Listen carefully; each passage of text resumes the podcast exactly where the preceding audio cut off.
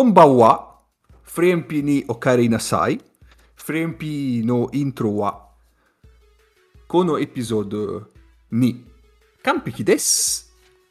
今日、オリンピック話します。私はカップ、カップです。えー、でも、リ人じゃないです。こんばんは、孫さん。え、ごだけです、ジェナヨ。Oh, Mago, queste sono le lezioni, le lezioni estive di giapponese. Senti, mi Repio quando parla non mi ricordo con cosa che devono entrare da Jabba e quindi deve tradurre tutto eh vabbè Eh, buonasera, Mago. e buonasera, buonasera a tutti, soprattutto a Yuli Rojas che non si è cagato nessuno perché poi, poi sono successe un paio di cosucce. Ma, Vabbè, ma- beh, beh, intanto cagata, povera, povera triste, cioè cagato nessuno per... eh, perché ness- nessuno è maschile. Vabbè, dai, su adesso quello là, chissà cosa ha detto in giapponese. eh, Dopo traduco, dopo in traduco. italiano. No, beh, eh, ci ha- risultato male, sicuro. Comunque, No. un saluto a Yuli Rojas che ha fatto un salto triplo della Madonna. Benissimo. Konbawa Ennio. E arigato Capesan, eh, arigato Capesante, capesante. Capesante, arigato Capesante, arigato alle 28 medaglie italiane, che potrebbero anche essere di più per quando questo episodio andrà in onda, perché tanto oramai eh, funziona così a Tokyo. Eh, non vinciamo le medaglie d'oro, tranne quando si allineano i pianeti eh, sullo stadio olimpico, però vinciamo tutto l'altro delle medaglie di qualsiasi tipo. Esatto. Ma poi, poi in realtà, poi in realtà, secondo me, il primo contento che non vinciamo le medaglie d'oro è Malagò, perché così non deve pagare il premio pieno per le medaglie d'oro. Vabbè. Vabbè, siamo partiti subito con della det- lo paga? veramente vergognosa. premi, eh? Eh, sono 180.000 euro la medaglia d'oro, cioè sono soldi. eh. soldi. Eh, certo. soldi, certo. Eh, dai, non è neanche uno zainetto. Eh beh, però se Beh, però- metti due ori assieme sono uno zainetto. Le, due, le due del canottaggio, per esempio, si portano uno zainetto abbondante.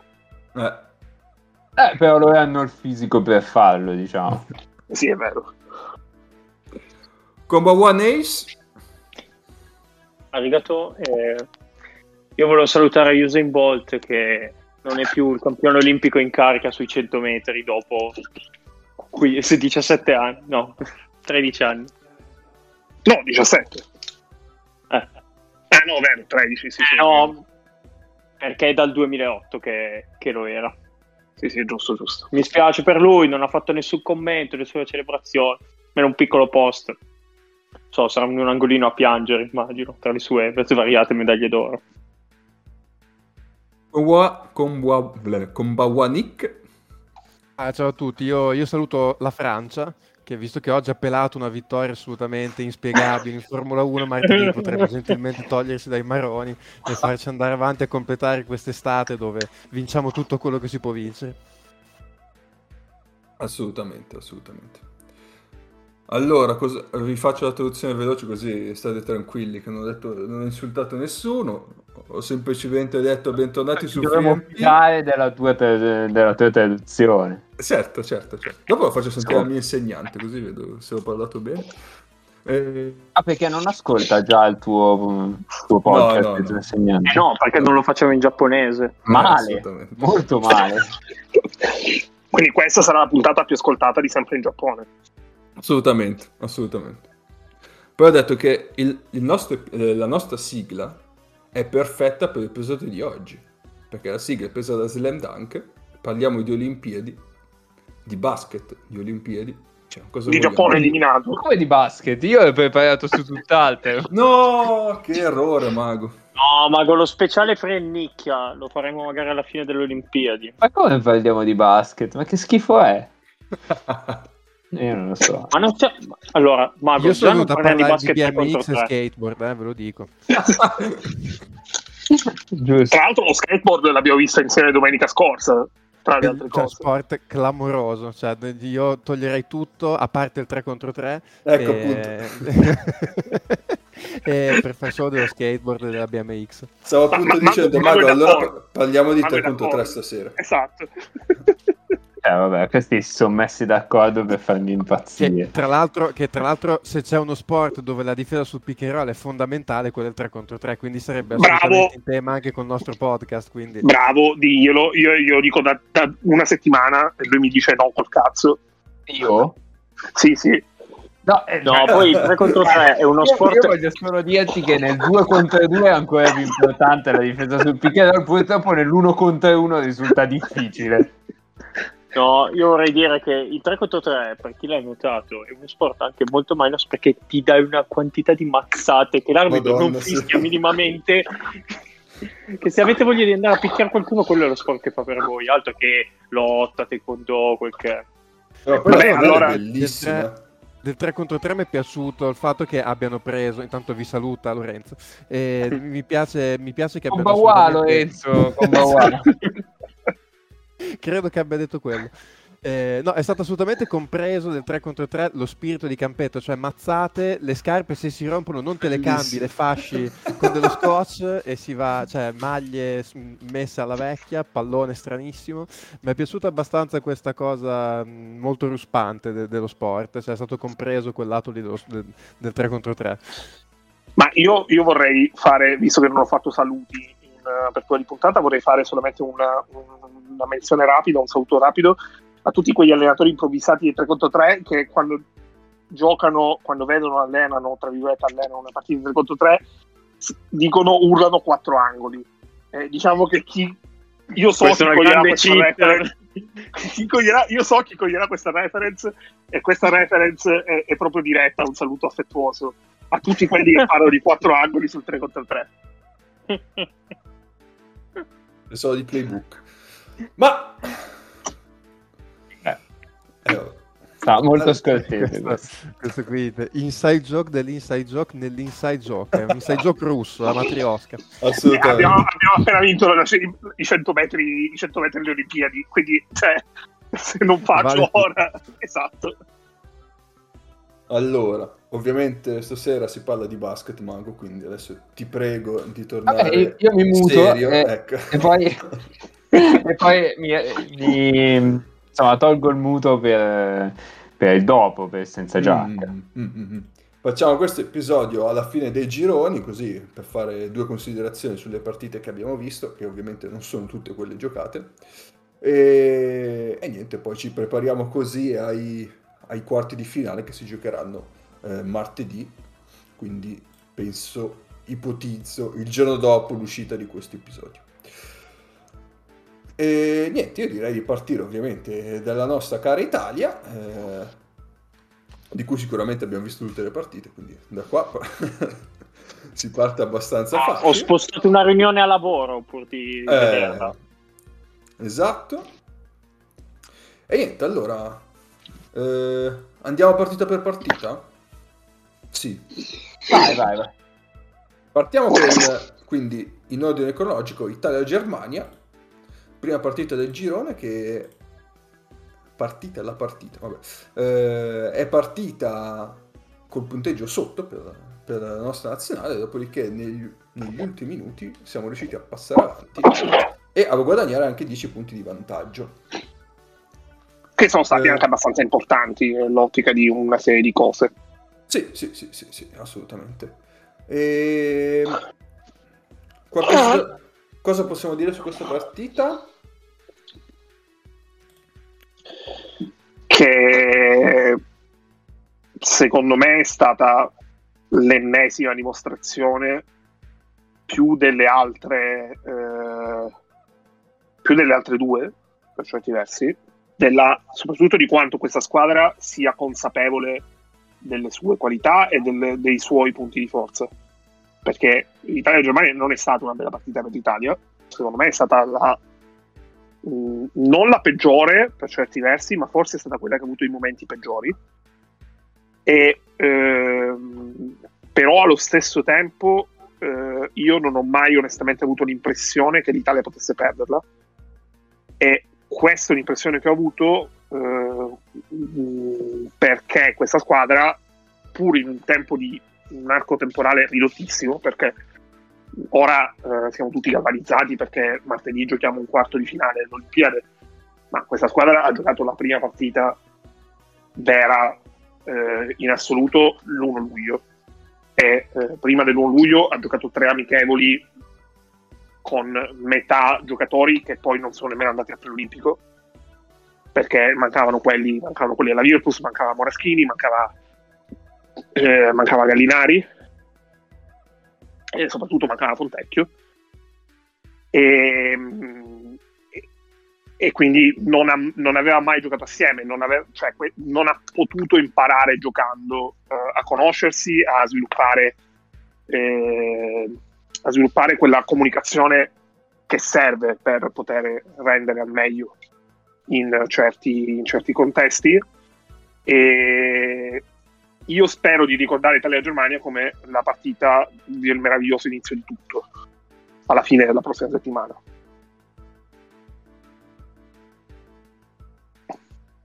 È stata, è stata una vittoria eh, bella, soprattutto per come è iniziato, perché a partire così a un'Olimpiade con una squadra giovane e avere quell'impatto lì con loro che facevano, per 10 minuti hanno fatto canestro veramente su, su qualsiasi, hanno fatto 8 triple il primo quarto, una cosa del genere, hanno fatto veramente canestro sì, sì. in qualsiasi Beh, situazione e avere quel tipo con delle nostre difese dal pick and roll sì, sì, è vero, è vero, però ha messo anche dei canestri, insomma, non semplici, comunque hanno tirato veramente sopra, sopra media loro.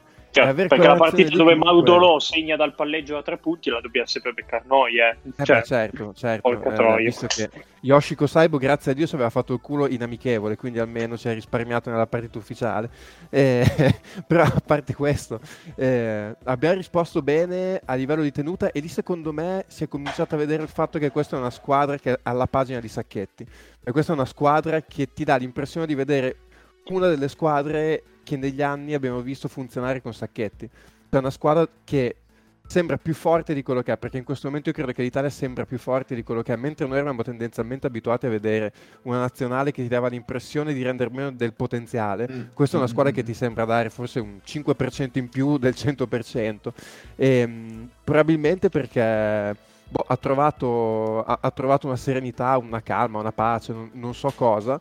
Eh, però oggettivamente reagire così a quel primo quarto, stare lì, aspettare di cominciare a segnare, perché poi anche l'Italia ha segnato parecchio a tre punti da lì in avanti nella partita con la Germania, rimetterla in piedi, vincerla così e nel finale avere anche la presenza di spirito di giocare sul, sulla differenza canestri, come peraltro poi dopo ne parleremo, hai fatto anche secondo me intelligentemente con l'Australia, quando alla fine hai visto che ormai era andata comunque, hai preso due o tre canestri comodi che loro ti, cons- ti, ti consentivano per eh, rimanere comunque a due o tre punti e, e, limare la differenza canestri, che poi è una cosa che ha contato. E quello secondo me è la prima cosa che, che si è visto, cioè come questa squadra comunque abbia maturato una tranquillità, una serenità, per cui quella partenza lì, come un po' è successo anche al preolimpico con la Repubblica Dominicana, se non sbaglio. Eh, con Porto Rico. Con Porto Rico, eh, non, eh, non ti ha inficiato il resto della partita. Poi dopo, dopo insomma, sono venuti fuori dei giocatori tipo Fontecchio che in questo momento credo che se domani facessero il quintetto ideale della competizione Fontecchio ci sarebbe dentro eh, senza senso. Sì, ma, ma, ma, di corsa pure. E faccio una, faccio una scusatemi, faccio una, un riferimento breve, una cosa che mi ero dimenticato di aggiungere. E secondo me gran, uno dei grandi motivi del fatto della, eh, eh, di tutta quella sensazione che, eh, che facevo, cercavo di esprimere a parole prima sta proprio in Sacchetti. Sacchetti, secondo me, da un lato si fida totalmente di questa squadra e dall'altro credo che finora non abbia sbagliato una scelta. Cioè, a livello di... Eh, sta, mo- sta, ruotando moltissimo. Sta, ogni, credo ogni partita abbia ruotato almeno 11 giocatori. Eh sì, perché comunque... la partita con la Germania è quella dove finisce, cioè a 4 minuti alla fine toglie Magnon perché non sta andando non è la sua sì. partita, ma è Paiola che, che fa un finale super. Esatto, poi contro l'Australia l'unico non entrato è Tessitori e eh, contro la Nigeria l'unico non entrato è Spissu, quindi eh, fondamentalmente lui ha veramente votato a 11 tutte e tre le partite e non è banale come cosa in un torneo come l'Olimpiade e, ehm, e ho l'impressione veramente che finora Sacchetti non abbia sbagliato, cioè errori non forzati, quelli che nel tennis come concetto si, si spiegano molto meglio. Gli errori non forzati di Sacchetti ne ricordo a memoria zero. Ce ne saranno sicuramente, però credo siano veramente molto pochi. Ci tengo a precisare che Sacchetti non ha rotto nessuna racchetta durante la competizione. no, beh, poi secondo me di esempio lì nella partita con la Germania abbiamo messo un pelino a posto la difesa del pick and roll e Melli ha fatto due o tre show difensivi super. Siamo diciamo li abbiamo contenuti un po' di più. Abbiamo capito un attimino che tipo di giocatore era Bonga da giocarci contro perché all'inizio lo sapevamo quasi come prendere portava sul pallone lui. Abbiamo fatto fatica anche a trovargli un accoppiamento in marcatura e poi nei momenti di difficoltà di sta squadra quando va un po' sotto nel punteggio che cosa? Quando chiama i mouse sacchetti è molto difficile faccia dei team out tecnici che si sentono, ma sono quasi proprio più di dire ragazzi state calmi. Lui è un allenatore non isterico rispetto a molti altri. Secondo me gli dà una calma a sti ragazzi che poi, non avendo più nulla da perdere perché il grande risultato l'hai fatto a Belgrado, ah, giochi veramente senza una pressione addosso che ti porta a pensare di segnare qualsiasi cosa. Cioè Fontecchio secondo me in questo momento pensa di segnare ogni volta che, alza la mano, che si alza la mano. Ecco, Simone è tutto l'anno, eh. eh.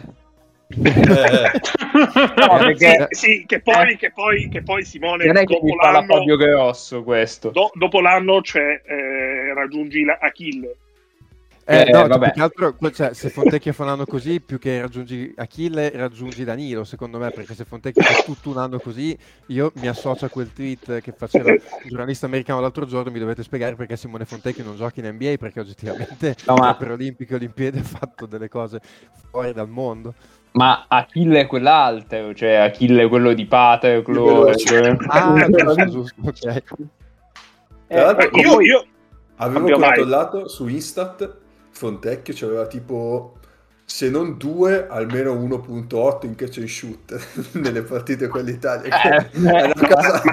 ma, ma, ma, Fontecchio credo abbia delle stats soprattutto quelle avanzate che non hanno alcun senso. Cioè forse le ha sporcate un po' con la Nigeria ma non sì, ma anche senso. di effective uh, field goal percentage di una chissà che cifre.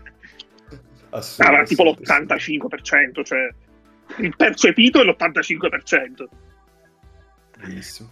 Ecco, lì, lì, di Sacchetti, anche la gestione di, di Gallinari, uh, ci poteva, me lo aspettavo potesse partire dalla panchina, comunque essendo arrivato dopo col gruppo così, ma anche uh, nei modi, uh, cioè durante le partite, mh, quando siamo magari in difficoltà, si gioca, cioè un tempo si giocava cross screen, dava la palla in posta a Gallinari, tutti fermi a guardarlo. Abbiamo fatto pochissimo, cioè lo mettevi nelle condizioni di non, non essere troppo eh, sovrasollecitato in, in attacco. Cioè, quando capisci poi a maggior ragione se non è la sua partita come quelle successive rispetto a quella della Germania, eh, siamo, siamo, andati poco da lui quando prima gli chiedevi veramente de, degli sforzi extra, anche solo a prendersi dei falli per poi in modo tale che andassi in lunetta.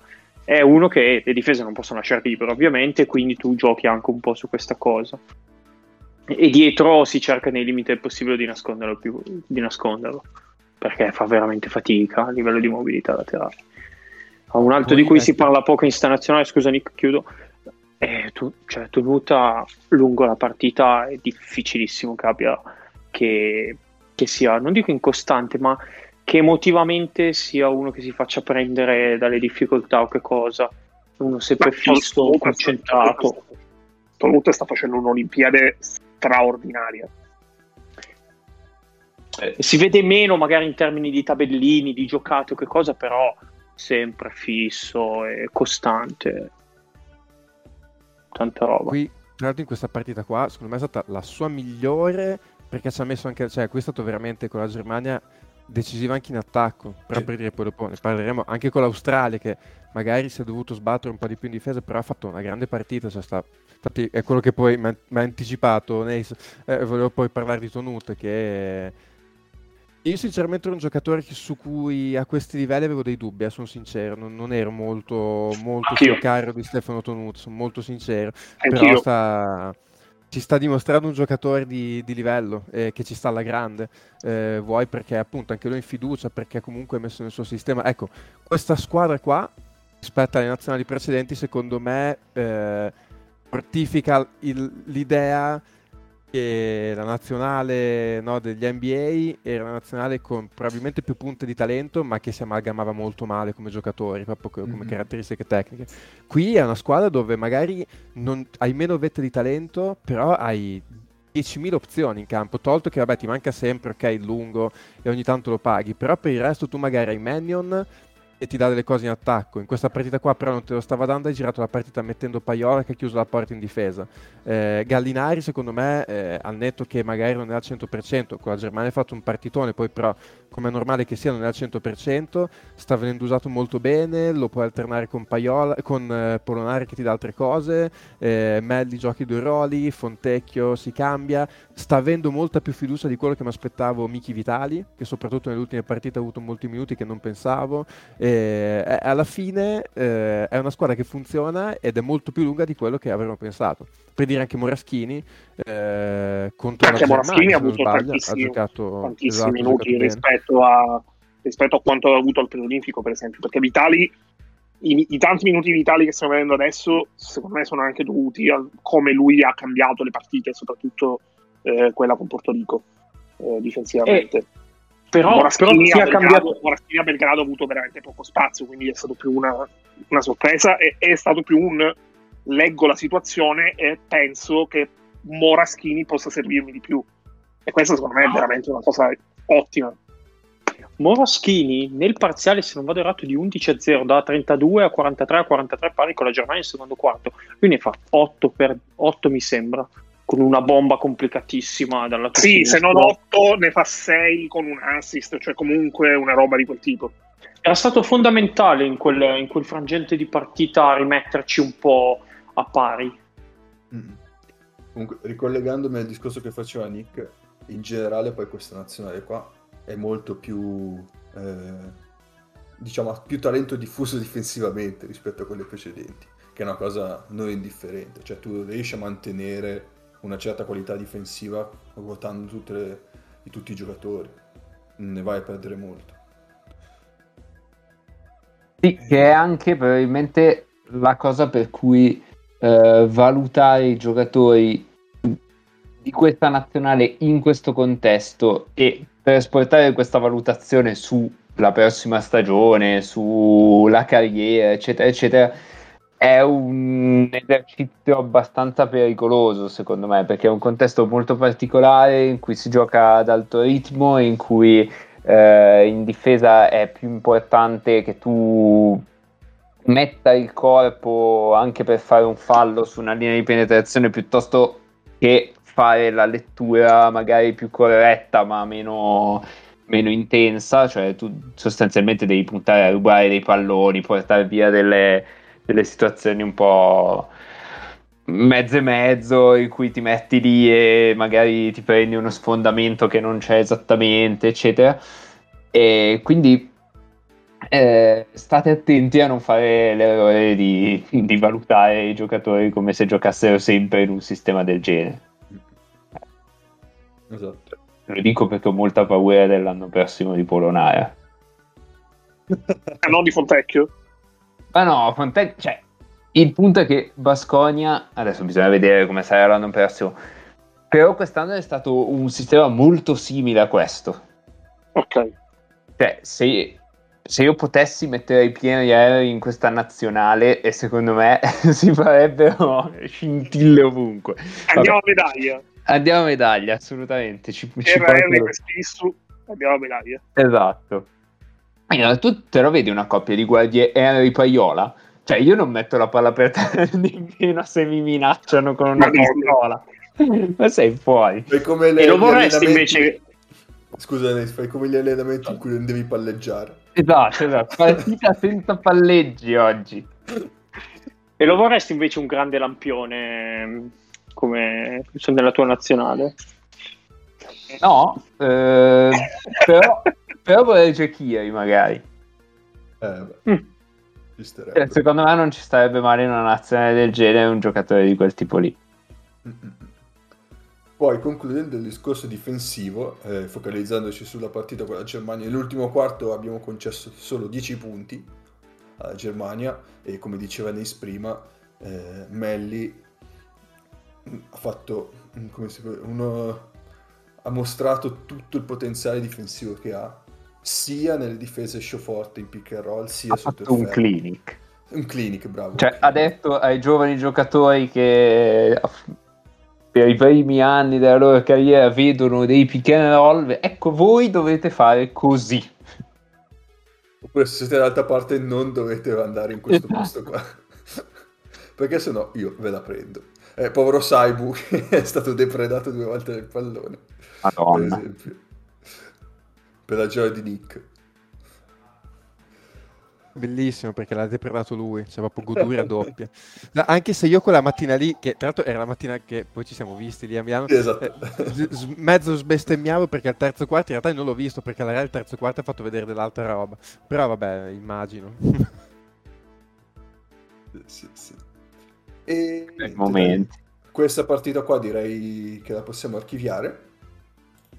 Andremo alla... andrei Beh, alla- allora, sulla Germania, piccolo, piccolo parentesi sulla Germania. Beh, quello parliamo dopo del giro, quando parliamo del Ah, giro. ok, no, va bene. Allora, ok. Finiamo l'Italia adesso, allora passiamo alla seconda partita che era quella con l'Australia, la per ora nostra unica sconfitta, però tutto sommato, viste le premesse, cioè viste considerando la forza dell'Australia e la, la qualità del suo roster, ce la siamo giocata benissimo, abbiamo, come diceva Nick prima, anche lavorato bene nei possessi finali per mantenere un cerco di stacco e diciamo non sbragare, prendere, aumentare troppo il, il plus minus e Anzi, puoi pensare che forse l'hai buttata.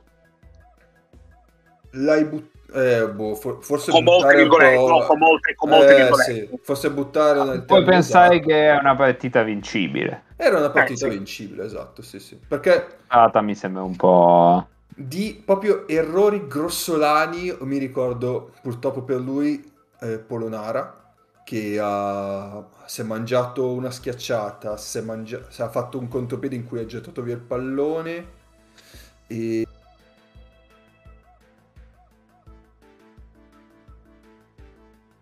e, forse un'altra relic a questo proposito. E erano due possessi che magari andavi sul più 6 forse comunque aumentavi il gap magari qualche eh, preoccupazione in più allo stare la mettevi. Così non è stato Eh, però poi a parte quelle cose lì di grossi errori io non me li ricordo. Cioè, quei due possessi lì, che- quelli che dicevo twittato, a me sono sembrati due possessi abbastanza pesanti perché più che per questioni tecniche o tattiche c'era una questione, no, la famosa inerzia della partita, cioè l'Italia aveva preso un po' di punti di vantaggio, loro sembravano in difficoltà e sono due errori gratuiti su situazioni dove sei in netto vantaggio. Uno, vabbè, un contropiede dove poi avresti dovuto fare canestro, però comunque eri in contropiede in sovrannumero sul più 5, la palla recuperata e l'altro è proprio una schiacciata sbagliata in un momento in cui proprio loro bucano completamente una rotazione perché sono in difficoltà dove tu lì ti mangi due punti e un possesso dove poi tra l'altro loro fanno un canestro a 3 un 2 più 1 nell'azione successiva e ti ritorna tutte e due le volte a meno 2 e che sono mentalmente quelli sono stati tosti. Poi non so eh, se è la sensazione da fuori perché poi comunque per dire Polonara dopo la schiacciata sbagliata pesca una tripla sui 24 secondi però la sensazione è stata che lì erano due momenti in cui potevi dare un piccolo break che è un po' una spinta emotiva alla partita e ti sono mancati, poi sono stati due dettagli, però vabbè, quando giochi contro quelle squadre Sì, lì sì, è sì. chiaro che contano anche quei dettagli lì e oltre al fatto vabbè che secondo me quello che un pochino ha incasinato tutto è stato che tu il primo tempo hai ratto molto meglio di quello che, di quello che pensavi a rimbalzo difensivo. Perché al primo tempo loro hanno preso due rimbalzi in attacco in tutto mi pare. Sei andato giù abbastanza pesantemente nel secondo tempo e lì magari perché no si è detto un po' non ha giocato Tessitori in una partita dove ti ha mangiato in testa rimbalzo offensivo secondo me è molto, è molto semplicistico ridurre in quei termini lì anche perché non penso che Tessitori avrebbe fatto questa gran differenza e soprattutto ti avrebbe tolto in attacchi i vantaggi che ti davano eh, Polonare e Melli. Eh, però anche ammettendo di giocarsi Tessitori tu dopo, dopo che hai fatto un primo tempo dove hai retto eh, cominci a soffrire tutto d'un colpo nel secondo tempo e magari è troppo tardi per dire ok provo 4 minuti tessitore a vedere come va perché poi se va male non hai più il tempo per recuperare quindi eh, è anche un po' quello che ti ha fregato oggettivamente contro una squadra che sotto è gigantesca è veramente forte. E, e tu hai fatto il massimo quasi, perché poi in tutto questo c'è anche da considerare la partita difensiva che Donut, Paiola e Vitali hanno fatto su, su Patti Mills che alla fine ha fatto 16 punti mi pare però ha tirato male è stato costretto a fare tanta fatica eh, ha fatto 2 su 9 da 3 2 su 9 da 3 e, e, e, e poi intorno a, lui, intorno a lui non hanno reso cioè della vedova io non mi ricordo nemmeno se ha, cioè, ha giocato ma non mi ricordo nemmeno se ha giocato contro di noi per fare un esempio. Quindi... Sì, sì, no, ha giocato ma ha tirato abbastanza male. Sì, sì, comunque, cioè, per lunghi tratti della partita oggettivamente sono sembrati loro in difficoltà. Poi è andato quel brecchettino che si sono un po' staccati nel momento giusto e anche la loro forza.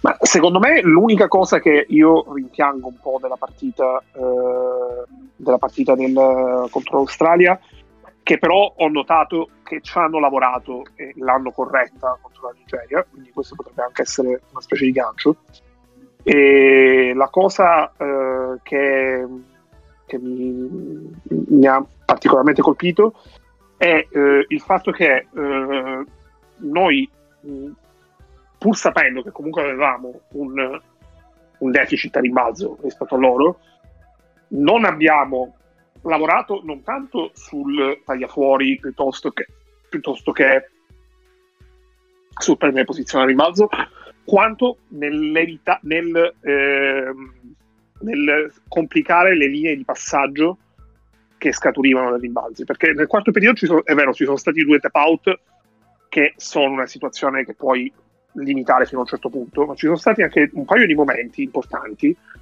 in cui credo una volta Landale e un'altra volta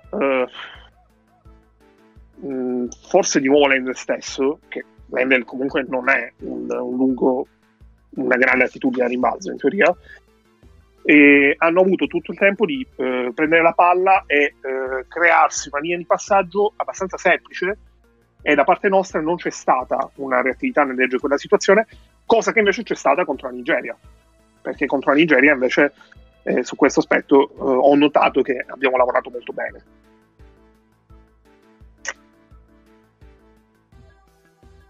Io penso che in generale abbiamo sofferto un po' a rimbalzo anche per le scelte difensive che facevamo. Cioè...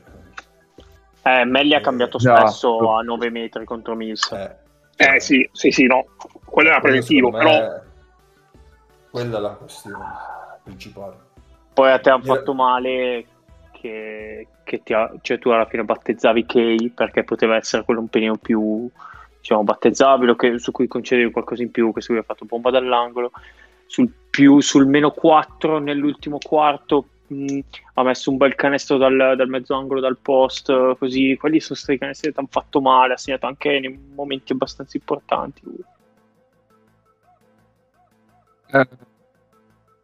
Sì, sul, sulla questione tessitori c'è da dire che per come volevi difendere su, su Mills e anche su Ingles, eh, tessitori non, non te lo potevi proprio permettere cioè, sì. dovevi, dovevi, cambiare completamente modo di difendere e, e lasciare un uno contro uno a uno contro uno con dello spazio a, ai portatori di palla loro.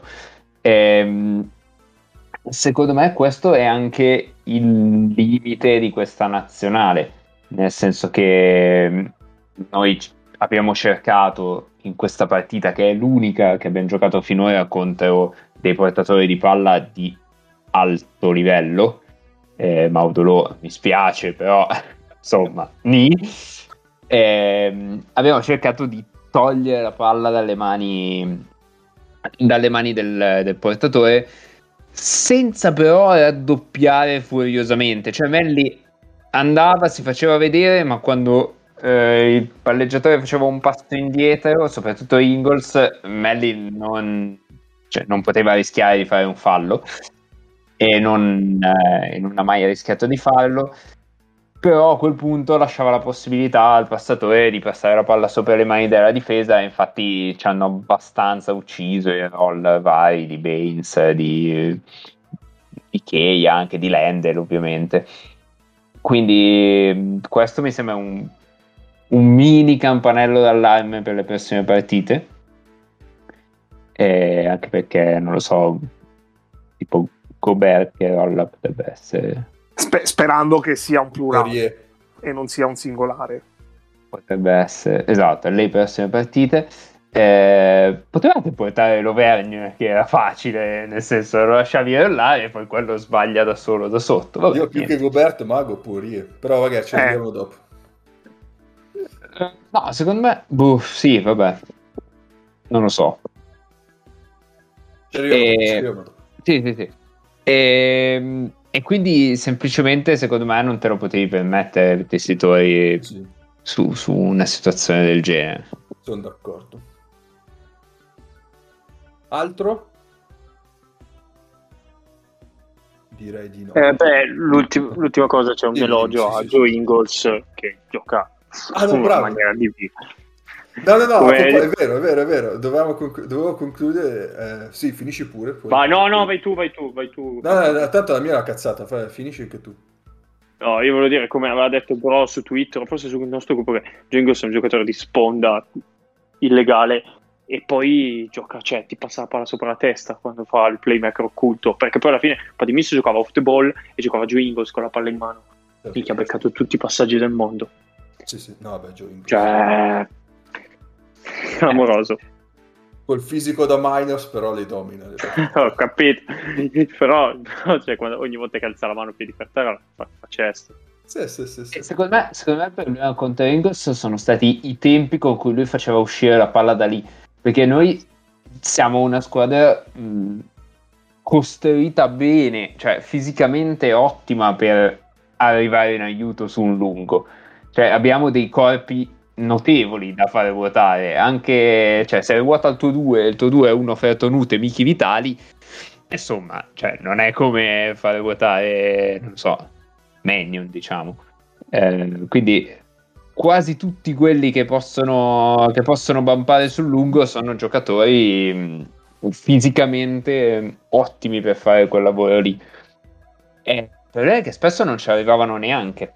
Perché Ingles eh, dà via la palla sopra le mani della difesa con dei tempi che non permettono, non permettono di arrivare con l'aiuto se, se non vuoi prendere una tripla dall'angolo in faccia.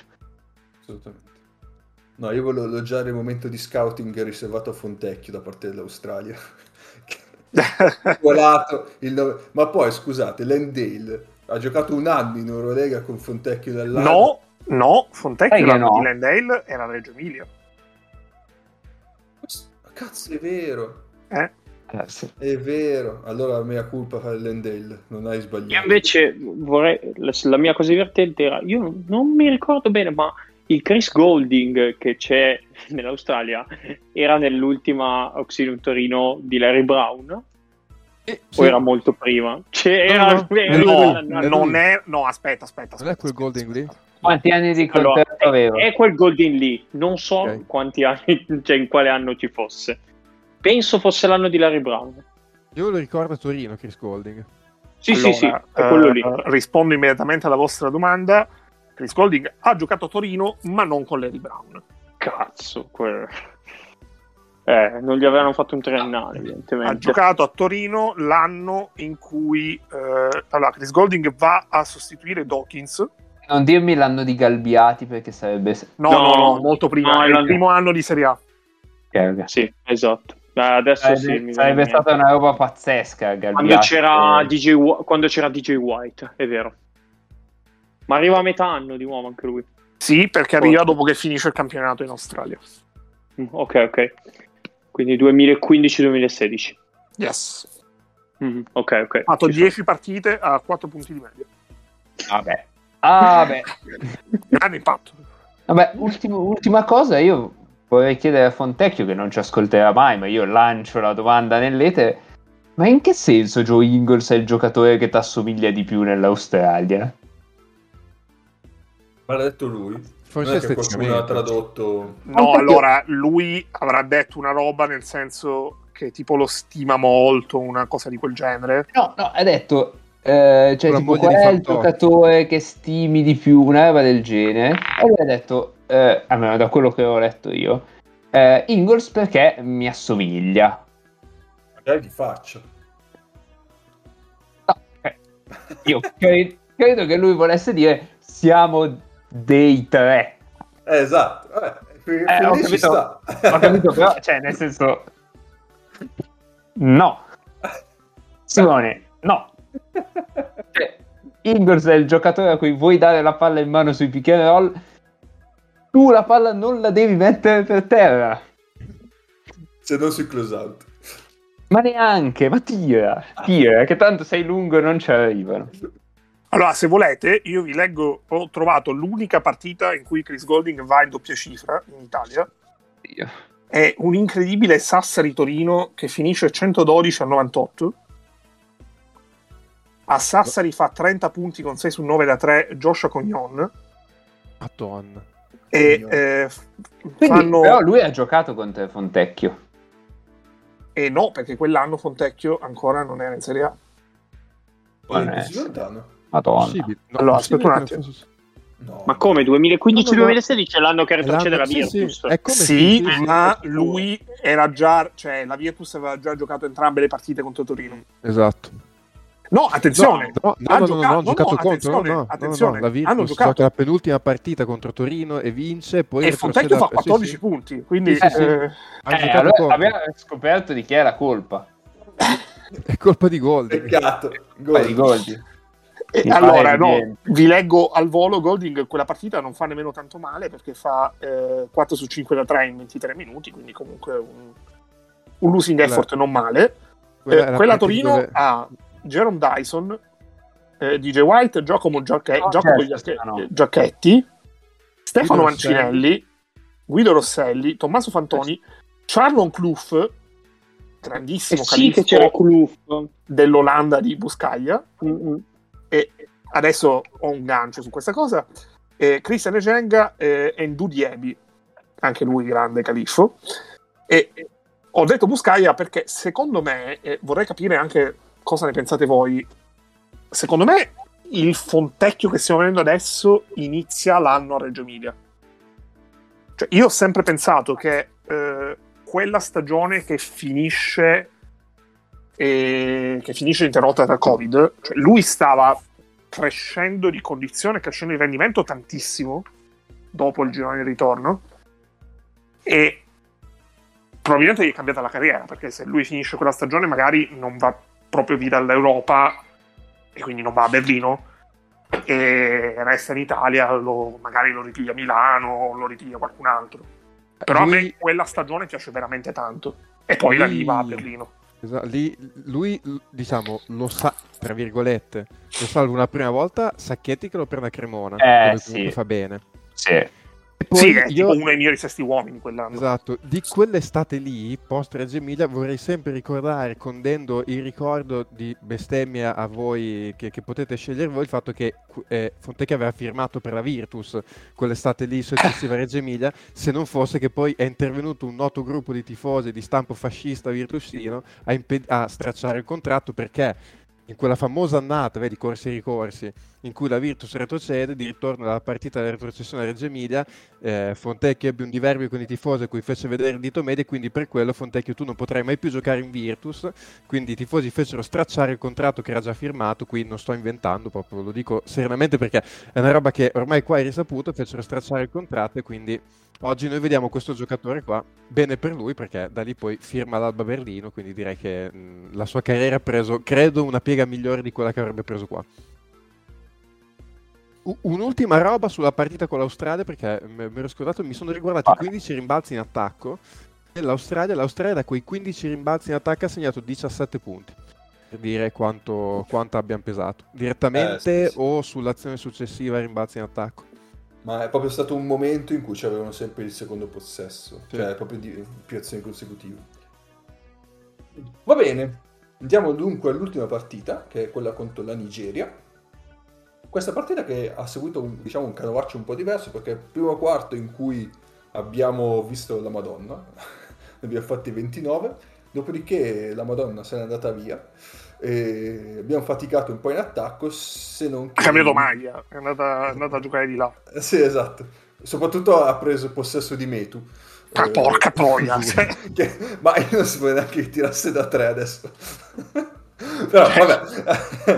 Eh, ma, ma vedi te. E, e niente, poi nell'ultimo quarto però, ancora una volta, come fatto con la Germania, eh, clinic difensivo di Melli, ma in generale tutta, tutta, tutto il quintetto, abbiamo concesso solo 8 punti alla Nigeria e tornando a segnare decentemente. Eh, e quindi No, anche questa otto partita... punti. Otto punti che sono il libero dal tecnico subito di Mici Vitali a inizio quarto. Eh. La bomba di Metu in faccia a Melli o Polonaro, una cosa senza Dopo senso sette totale. minuti. Dopo sette Sì. minuti. Poi due liberi conce- eh, regalati da Melli su, quel- su quel- su quella prova di anticipo subito dalla rimessa post time out nigeriano e, due, e due- e due punti lasciati andare perché vuoi evitare il canestro da tre punti nel finale. Certo, Fine. certo, certo. Sì, sì, sì, sì. Cioè, canestri facili veramente non hai preso. Cioè, l'ultimo, vabbè, cosa significa? No, no, infatti, infatti, infatti. Assolutamente d'accordo. E... Quindi... eh, Mi sono perso. ah, sì. Eh, quindi, esatto, cliniche difensive nell'ultimo quarto, assolutamente. E in questa partita... Cosa c'era da dire? Beh, ditemelo voi perché io non mi ricordo più. Scusa. Io sono un grande fan delle partite che vinci due volte, personalmente. Quella con la Nigeria è una perché penso siano molto interessanti da, da rivedere, da rianalizzare, perché è una cosa molto difficile. Cioè, obiettivamente nel primo quarto era chiusa, era finita. E mh, da lì, ma era anche finita a fine terzo periodo. E- mi, Megno, mi sono ricordato cosa, qual, hai detto, qual è stata l'ultima partita che hai detto è finita. Eh, esatto. Eh, ma, ma dobbiamo parlare dei gironi dopo. Sì, sì, assolutamente, assolutamente. E quindi eh, questa è una cosa che, che mi affascina tantissimo. Secondo me, eh, quello che è stato, cioè alla lunga nel quarto periodo, sono venuti, son venuti fuori i motivi per cui comunque questa Italia è abbastanza superiore a, ehm, a- a questa Nigeria, che è soprattutto dal punto di vista dell'organizzazione del gioco. Eh, la Nigeria ha vissuto tantissimo di eh, una buona partita al tiro, l'Italia non ha avuto una buona partita al tiro e, ehm, e questo le ha permesso di andare oltre dei limiti che erano soprattutto a livello di costruzione di gioco. Eh, una quantità di palloni persi alla Nigeria nel primo quarto, ma in generale tutta la partita è abbastanza rilevante e eh, in realtà ci hanno molto tenuto in vita e poi hanno permesso quello che è stato il quarto periodo. E da parte nostra, invece, nonostante mh, ci sono, c'erano stati molti momenti in cui non avevamo fatto canestro, soprattutto con Mannion, perché Mannion comunque prima di quella tripla presa nell'ultimo minuto aveva credo 0 su 6 da 3 e tra l'altro su tiri 0 su 4. 0 su 4 ma aveva credo aveva sbagliato pure un paio di tiri al mid range ha fatto due palleggiare questi tiri. Il secondo, magari già un, un po' più forzato del primo. Sì. però erano comunque puliti, ecco, non erano forzati tendenzialmente, se non mi ricordo male. Beh, alla fine gli abbiamo dato il pallone in mano a dire ok, prova tu a sbloccare, a fare qualcosa. Però in generale, in generale ehm, forse è stata a livello di esecuzione la peggiore partita delle tre, ma eh, a livello di, mh, di, di effort da parte di tutti, soprattutto difensivo, la migliore. A, rimbalzo nell'ultimo quarto dietro non gliene più lasciato uno tra Vitali e Melli sono stati clamorosi e anche davanti i- sui tape out ci sei arrivato prima tu. Cioè poi sbagliavi magari però poi la bomba di mh, Polonara quella del più 6 dove veramente sei riuscito a quasi toglierteli mentalmente dal, mh, da dosso eh, nonostante poi loro rientrino subito a meno 3 con la bomba di Metu. Cioè lì arriva da quello è almeno il terzo o quarto possesso. Tu avevi deciso che dovevi segnare da tre punti, hai tirato solo da tre punti, però ci, ne, avevi, ne avevi proprio di più. Ricci di nuovo è stato fondamentale, cioè hai giocato proprio duro, l'hai, l'hai sporcata quasi la partita, più che hai giocato, come dicevi tu, Ennio di esecuzione, che co- perché da pick and roll loro avendo e, me, e, e Megano secondo me ha fatto un lavorone, cambio difensivo ha tenuto tutti sotto canestro. Quando usciva, lui, quando usciva lui, loro pativano sul cambio difensivo quando provavano ad appoggiare la palla sotto. Noi ci siamo anche testarditi un po', un po' troppo a dare la palla sotto e provare ad attaccare il loro cambio difensivo su cui noi avevamo un, un vantaggio sia in termini di centimetri, ma non è che lo spostassimo, riuscissimo a sigillare bene il difensore dietro e, portare, e giocare profondo. Tutti i nostri E- post basso li abbiamo giocati molto lontani dall'area. E allo stesso tempo hai tolto abbastanza dalla partita eh, eh, Nuora che invece contro la Germania a momenti la stava vincendo da solo. Eh, lui, lui a Louisville, cioè lui quest'anno, vabbè, eh, non giocava a Milwaukee, poi è arrivato Elijah che gli ha rubato anche il posto, che gli giocava davanti ovviamente, ma lui a Louisville l'ultimo anno era un crack. Vabbè, Jordan Noir è un gran bel giocatore, cioè questo è uno che se per caso non riesce nel giro, credo, di un paio stagio- di stagioni a ritagliarsi un posto di là, è uno dove c'è, che, che avrà la fila di qua, eh. Che è veramente sì. un gran bel giocatore, Jordan Noir. Sì, sì. Beh, c'è da Eh. fare i complimenti alla Nigeria che non ha messo Judo per la gioia dei tifosi virtussini che non hanno potuto vederlo contro No, io, contro la Tex che toglie la sedia, contro Tex No, no, che toglie eh, la certo. sedia. io non dite che non l'avessi chiamata, eh, che non l'avevo chiamata. eh. Chiamata assolutamente... eh, scusa Nick, chiamata Sì, sì, sì, assolutamente... eh, prima azione contro Jalil Okafor, toglie la sedia, Okafor cade e perde palla. Cioè, come la finta di end-off per andare dentro, cioè quando non si rompe il Pazzesco. cazzo non riesce a tirare, la fa sempre. Certo, finta certo. di end-off e va via. Così Ah, ecco. Cioè, lo sai che fa quello, le devi preparare queste cose. Eh. dica. Due cose sulla Nigeria. Una è Ah, la aspetta. stessa. Ah, no. ah, eh, ok. Eh, Fai fine fine a Nick, che aveva già iniziato. Ah, sì, no, no, no, sì, no, dicevo, no, nel senso, cioè, Udo in realtà la- credo che la Nigeria abbia fatto un favore ai tifosi virtusini a non metterlo in campo perché, non lo so, io più lo vedo giocare, più sono molto preoccupato su, su Ekpe Udo in ottica prossima stagione, poi sono, sono fiducioso sul fatto che verrà prontamente smentito, ma sono molto preoccupato. Vai Mago. Eh, due cose sulla Nigeria. Una è una stenzata, cioè eh, è vegano e lo gemelliamo con Aaron White perché uno è vegano mentre l'altro è vegano. E- Mamma mia, mamma mia. Chiudete- Poi, tutto, Ma con que- prego. questo giocava all'equipe di merda eh, quest'anno, o l'anno Eh, scorso, quando era. Eh. Megano Chissà cosa mangiava. Italia, no? Come? Megano ha giocato anche in Italia, può essere Avellino. A Casale, a Casale ha giocato. Ah, Casale, vedi. Eh, figurati, ricordavo. eh, figurati se non la sapeva. Ragazzi, faceva, si faceva cagare a Casale. Io me lo ricordo, è imbarazzante in A2. È Eh, venuto fuori questo giocatore alimentazione. duro. eh, vaffanculo. Ma io che provo a parlare con te. E- No, l'altra è una cosa seria. E, secondo me la Nigeria ha un potenziale inespresso enorme. Cioè, mh, a un certo punto hanno dato 3 o 4 palloni in post basso a Jerry Rockefeller che sostanzialmente ha scherzato ogni difensore di post basso dell'Italia perché è più lungo, ha delle ottime mani, eccetera. E poi a un certo punto hanno smesso di dargli la palla e poi l'hanno tolto dal campo. Eh, ci sono state due o tre occasioni in cui Metu ha messo le triple, poi a un certo punto hanno smesso di dargli la palla e, e poi l'hanno tolto dal campo. Cioè, mi interrogo su, su Mike Brown e su come, abbia gestito questo roster. Ma guarda, io mi permetto di dire senza che nessuno si offenda o mi tacci di razzismo che sono molto africani, cioè nel senso che loro mi sembrano veramente l'epitome delle squadre africane che abbiamo visto spesso nel calcio, no? le, le squadre africane di calcio piene di talento che poi ai grandi eventi però poi si scioglievano un pochino come neve al sole. I difensori della Costa d'Ivorio contro la Spagna all'ultimo minuto dei regolamentari. una cosa del genere.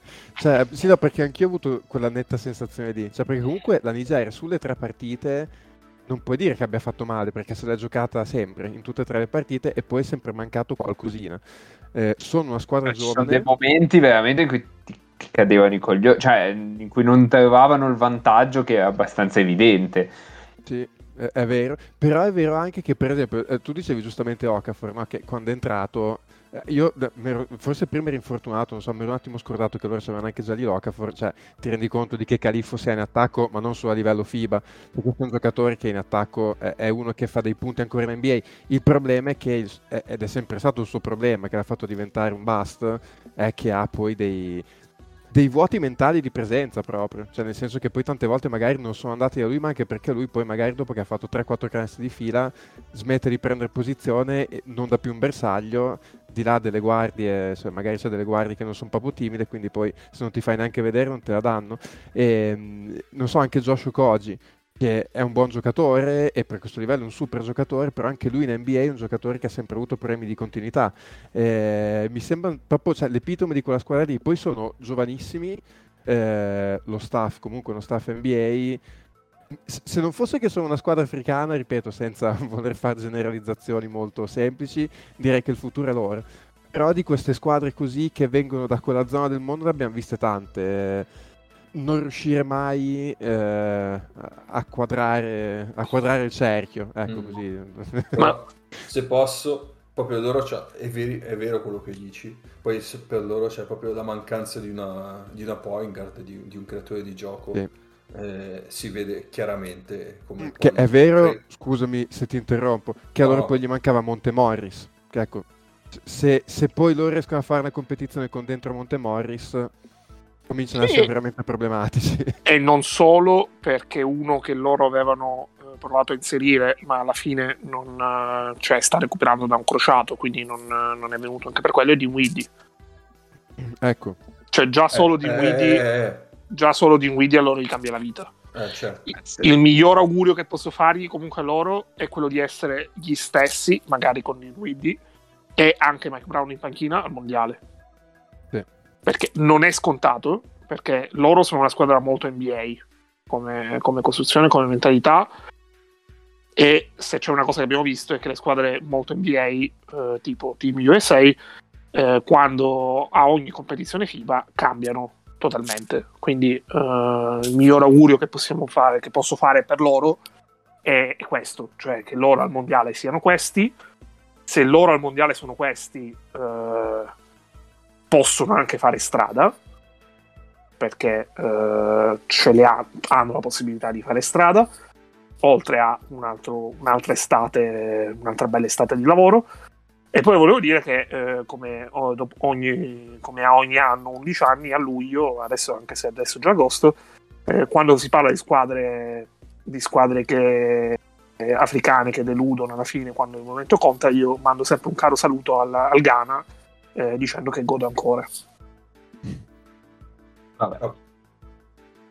Eh, un'ultima cosa Quindi... su Nigeria, scusa ah. Mago. Vai, vai. Finendo il discorso, eh, tutto quello che abbiamo detto offensivamente sul, sul, fatto che tante volte hanno dei vuoti, giocatori particolari o comunque loro, tante palle perse per il mancava point guard, offensive rating nelle tre partite 89. Ecco. Che, che è bassino per dire. No, avevo una domanda, una domanda, secca per Nick.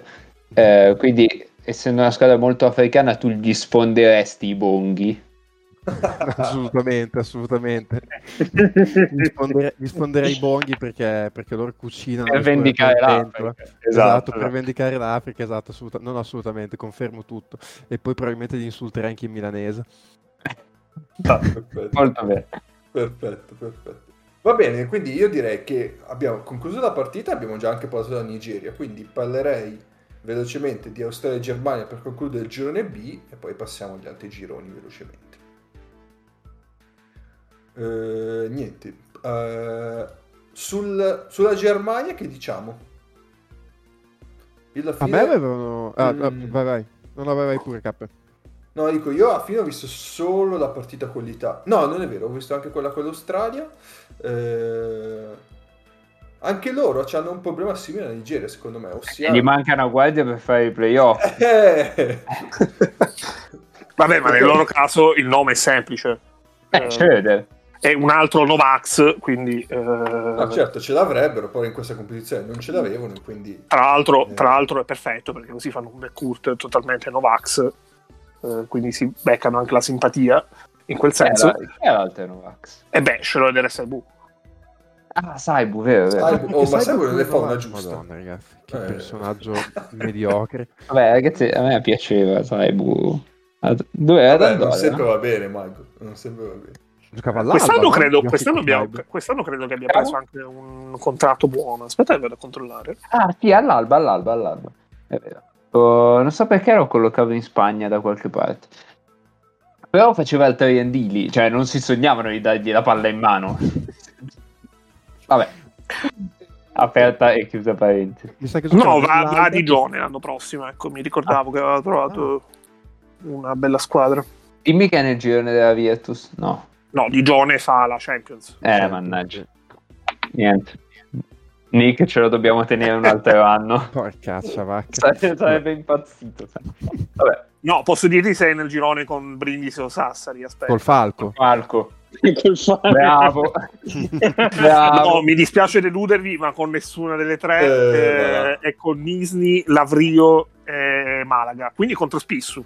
Molto spesso, vabbè, che Vabbè, magari gli vabbè. mandiamo un messaggio spesso diciamo di insultarlo da parte nostra quando Anzi, di scansarsi perché sennò, perché sennò lo contagio. E... No, comunque, a parte le, le stronzate, secondo me la Germania è molto interessante. sarà chiudiamo molto interessante. eh, A parte le stronzate, non abbiamo più nient'altro da dire. La Germania potrebbe essere molto interessante eh, da vedere l'anno prossimo perché quest'anno è stato tutto molto a sorpresa. eh, onestamente non credo abbiano molte chance ai quarti di finale contro, contro la Slovenia.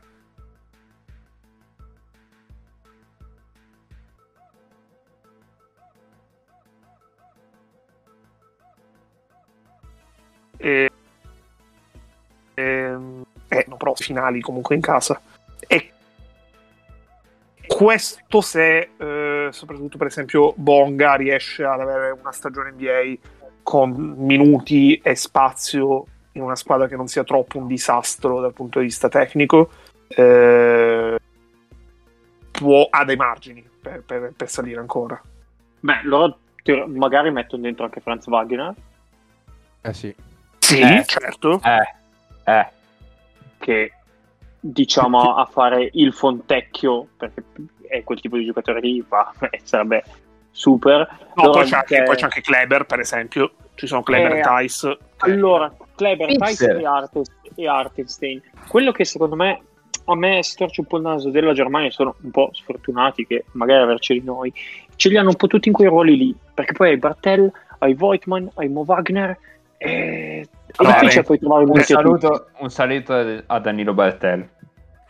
No. Ora, ora con Ciao, tutto bene per Bartel, con tutto bene per Bartel, ma se vengono Tice e, e Kleber, Bartel sta a casa. Eh. Ma, ma certamente, però sono tanti in quei ruoli lì e allora in realtà gli servirebbe come pane una guardia, Eh, cioè un però- altro però attaccatore di metti- palla. metti che Obst quest'anno al Bayern eh, cresce ancora e, e diventa un giocatore di bel livello in Eurolega, per esempio. Ah. Già comunque è, è uno in più. No, ecco, allora su Obst poi volevo, volevo dire qualcosa che secondo me è un bel gio- è, è venuto fuori eh, a- per l'invista l'anno prossimo come eh, un ottimo tiratore. Mamma mia, c'è una mano spaventosa. Io non lo conoscevo prima, sincero. Ha anche, E- anche dei movimenti molto, be- molto belli, molto puliti, cioè proprio in uscita. Però da metterlo come secondo volender, onestamente non lo so, cioè per quanti miglioramenti possa fare, non, non ce No, lo no, vedo no, al momento. Lo, lo usi come tiratore in uscita dei blocchi. non- Sì, eh, però eh, è una tipologia di giocatore. A questi poi nel finale gli serve un altro che tolga la palla dalle mani di Maudolò. Eh, Schroeder. Allora hanno usato Bonga alla Anga, mi viene da dire. Eh, sì, sì, sì. Loro lo usavano così, comunque partivano. Anche nell'amichevole che avevano fatto con noi mi ricordo che lo usavano tanto palla in mano, che è un giocatore che se rie- cioè, a parte che vabbè, Bonga dovrebbe trovare da giocare, perché da- tra l'altro leggevo che Washington non gli ha esteso la Sì, qualità non- non lo tengono. Eh, magari dovrebbe trovare un sistema dove può giocare in quel modo, allenarsi anche durante l'anno a farlo, perché se diventa un giocatore non dico affidabile come Pro Bolender, ma che comunque insomma, può farlo con un po' di efficienza, non è male perché è comunque un giocatore poi con una stazza fisica di un certo tipo. Per esempio, in una partita come contro la Slovenia, avere un Bonga da mettere su Doncic quantomeno è un difensore che quella fisicità lì ce l'ha. Poi da lì a stare con Doncic è tutto un altro paio di maniche, però a me la Ah, sì, Germania mi ha comunque dato un'impressione di una squadra con del talento. Cioè, sulla partita singola non la vorrei veramente mai beccare. A loro mancava anche Zipser. Sì, Esatto. sì. Mm-mm. Che Zipser, Ehm. dopo, dopo la storia che ha avuto nessuno ha più detto niente perché Zips insomma ha avuto una robina che non so Eh. se poi tornerà a giocare a palla, cioè, speriamo di sì, eh, però Eh. ecco. Sì, eh, infatti, sì, cioè, io, io l'ho considerato come se... Sì, sì, sì, certo, Sì, certo. Sì, gli, gli hanno dato un rinnovo triennale, secondo me, anche con la speranza che il contratto fino al 2024 magari gioca Posso giocarlo. Mm. Io avanzo la candidatura di Benetton. Per fare non fa la fine di Spissu, È un bel per giocatore. fare- però non quella fa la fine di Spissu. È un 98, 99, giovane Eh, eh, 98. Eh. Secondo me, se non lo so, metti che quest'anno, che penso sia Oldenburg, becca la stagione giusta, l'anno prossimo ce lo porti per fare il dodicesimo se non hai Fede. Sì, dodicesimo sì, però eh, cioè, Eh, e poi fai- è il dodicesimo in nazionale. Ti fa il cambio. Vabbè, ma è uno, che, è uno che nei 12 ci può stare. Ma, ma se io fossi allenatore della Germania, io Spissu lo prenderei immediatamente. Vabbè, ok, no, quello senz'altro, Cioè- perché- anche perché ti manca. Uno dei migliori playmaker del, del mondiale che non ha giocato. No, vabbè, lasciamo perdere, però. Però servirebbe proprio un giocatore di quel tipo lì alla Germania, quindi Che po- poi magari Spissu quest'anno gioca una stagione in ASE 30, 34 partite in ASB, anzi eh, no 34 perché sono 18 squadre, eh, 34 partite in ASB eh, e ne esce comunque uno che riesce a stare fisicamente anche a livello dell'ASB per esempio. Eh, Eh, abbiamo eh, visto che, che giocare all'estero nei campionati esteri ad alto livello per gli italiani funzionicchia. Eh, quindi che ne sai? Esatto, infatti. Va bene. Altro o andiamo avanti? Ah, poi vabbè, eh, Mm. abbiamo... mm, Adesso tocca l'Australia, ne abbiamo già parlato Sì. dell'Australia. No, tocca stadio. Eh, più o meno, vabbè. Che bello Tybull. Porca boia. Porca puttana. Che bello. C'era, c'era la statistica che su 40 minuti c'è tipo 6 palloni e mezzo recuperati, una cosa del genere queste tre partite. Io mi ricordo una sua statistica NBA però, però è forse è la guardia che stoppia più tiri da, da tre punti eh, su 8 minuti penso. In una lega di gente che salta e basta, ricordiamo. Ma Sì, Tybull che- giocando, giocando 20 minuti è, è stato all defensive quest'anno, quindi penso che eh, giocando 20 minuti su 48, quindi cioè, già questo dovrebbe avere un'idea e si è calato benissimo nel contesto. Non è E facile. a noi, a noi era andata bene che nel secondo quarto aveva speso abbastanza velocemente Eh, tutti e due falli e poi l'aveva esatto. tolto. Esatto. C'era girata, è lì che poi tu hai fatto il break andando in, eh, chiudendo Esatto, avanti esatto. diciamo, il, il primo tempo. noi abbiamo avuto una chance proprio per quello. E eh, ai, ai quarti, secondo me, sarà molto interessante vederlo contro Deck. Ecco, l'Australia ha un piccolissimo problema, eh, Karen Baines è cascato in bagno e non giocherà più fino alla fine del torneo. Questa cosa qua, questa cosa qua fa molto ridere. E credo l'abbia presa pure Malino perché credo sia pure free agent in NBA. Quindi Sì. eh, potrebbe essersi giocato tipo mm, 5-6 milioni di contratto. Che, anche che per tra questo l'altro, cioè, scherzo. io mi immagino le condizioni del bagno dopo una caduta a, a corpo libero di Aaron Baines perché cioè, non so, ha, dis- ha devastato il bagno, adesso non so come sia I caduto. bagni però- giapponesi che sono piccoli. Do- dopo il letto di cartone, Esatto. il bagno distrutto. E quella comunque per loro è un'assenza pesante perché è vero che sotto loro comunque hanno Landale e Key, che è comunque un bel giocatore. Però insomma, eh, il giocatore veramente che sposta lì era Baines. eh. Eh, quello, per loro, quello per loro è un problema. Specialmente poi se devi pensare ad andare a giocare contro Gobert, se devi pensare ad andare a giocare magari contro gli Stati Uniti. Adesso non mi- loro sono nella, nella parte di tabellone degli Stati Uniti, mi pare, eventualmente, no? Sì. Sì. Ma, Eh. ma anche, contro, anche contro Scola. Sì, sì, sì, sì, assolutamente. Detta, detta molto a bassa voce. Ma magari sai, contro scuola, nel senso, cioè, Landale contro scuola e Delia ci stanno. Ecco, magari sai, quando finisci eh, contro gli altri, Baines avrebbe fatto comodo. Poi, nel senso, sì, sì. Anche perché il primo Però- cambio è il, è Riff, quello, del- quello della stella di quest'anno. Sì, Sì, che però ha giocato è pochino. Anche, Eh, anche- Eh, anche ieri con la Germania ha giocato poco, no? Sì, sì, ha giocato poco poco. A me personalmente, nonostante l'avessimo già visto tanto in FIBA, sono rimasto affascinato comunque da Patty Mills.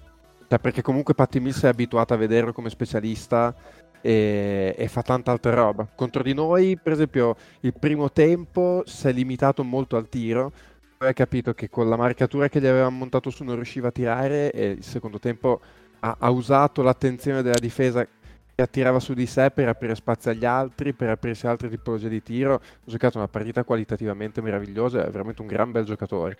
Ti rendi conto gioca- di come certi giocatori che magari la vedi solo nel ruolo di specialista sappiano veramente fare mille altre cose. E anche perché poi noi l'abbiamo sempre marcato faccia a faccia poi e lui ha giocato un sacco, un sacco in allontanamento con dei flare, il backdoor, cioè okay. ci ha giocato sfruttando questa, questa, nostra difesa. FIBA Patti Mills è quello che Melielli poteva essere, non è mai stato, in nazionale ovviamente. No, ma che magari, cioè, più che altro mm. mi sembra che ci eh, sia una freschezza dai. di gambe completamente diverse in questo momento. Ha avuto degli anni, secondo me, Bellinelli no, dove no, no, adesso, adesso. era questo. Mm, cioè, fino a un certo comunque... punto, secondo me, Bellinelli era questo, o almeno era vicino a essere questo, perché non è mai stato proprio questo. Cioè, Sa- cioè sai Mills, Mills, al massimo, Mills al massimo è devastante. Cioè, ah, Mills è molto più autosufficiente come, eh, sì. proprio come caratteristiche sue. Ma più che altro, secondo me, il problema grosso è che è quello che abbiamo sempre detto Bellinelli. Per una mancanza di giocatori nel ruolo di playmaker abbiamo visto troppo palla in mano a giocare pick and roll negli anni in cui era probabilmente sì. al culmine.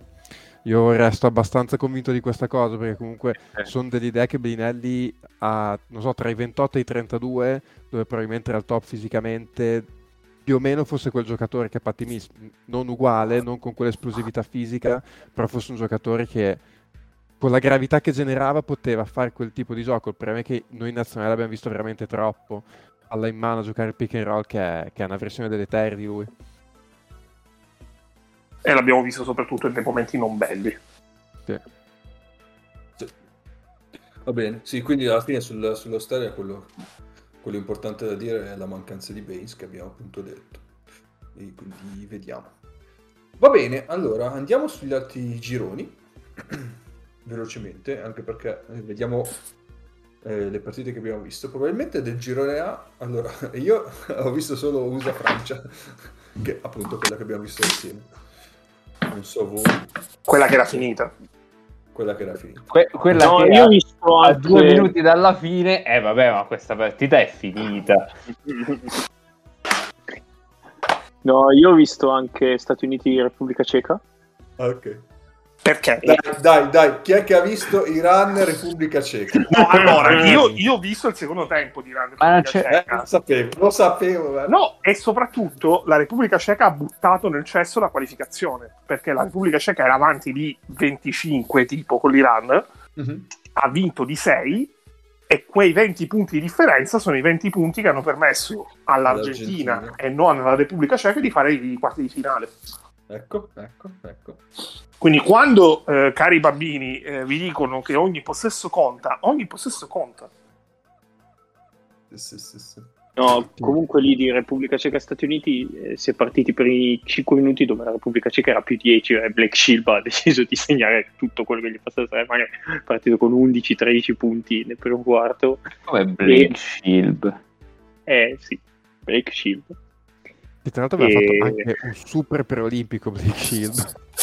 No, ma, ma si parla sempre della Repubblica Ceca come se fosse la decima squadra europea in termini di livello. Oh, questi hanno fatto sesti al mondiale, adesso hanno vinto il preolimpico, buttando fuori, cioè ha dato 20 punti alla Grecia, hanno vinto col Canada. Cioè, questa è una squadra che gioca, sono sempre quelli. Sembra ha, che giocano in ha, vinto, ma... ha vinto con l'Uruguay perché Granger ha sbagliato una tripla pulita allo scadere. Però sì. Questa è una squadra che noi sottovalutiamo sempre, invece giocano. Questi hanno retto un tempo con gli Stati Uniti dove Veseli doveva marcare Kevin Durant che prendeva palla e lo attaccava a fronte. non so. Lui ha detto io sono tornato, sono tornato, in Europa per starmene tranquillo, mi becco questi mostri. Diceva no. Stefano, scusa Nis, vai, vai, Stefano vai. su Twitter per capire, cioè Durante è alto come Veseli, però non si muove come Veseli. no. ma, infatti, ma infatti Veseli quando andò di là gli dissero tu fai il 3. Sì, sì, sì. È vero, è vero. E, infatti e, a Washington è andata malino. Malino, malino. Eh, malino diciamo. Anche perché ricordiamo sempre Vesely fu scelto alla 6. Vero. Vero. Cioè, non, a- non alla 60 o alla 16, alla 6. Sì, mi ricordo che si parlava come del futuro 3 eh, Nel draft di Kyrie. Nel draft di Kyrie, tra l'altro. Quindi non 2011. un draft, sì, non un draft scarso, ecco.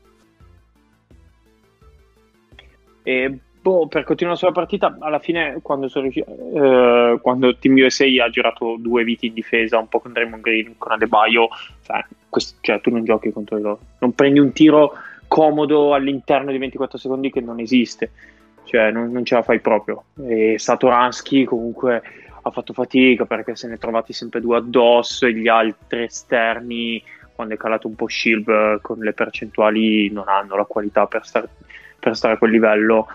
Mm, davanti agli Stati Uniti a me sembra veramente che giochino. Allora facciamo un tiro io che sono Kevin Durant un tiro tu che sei Damian Lillard un tiro tu che sei Devin Booker e andiamo idem con Tatum.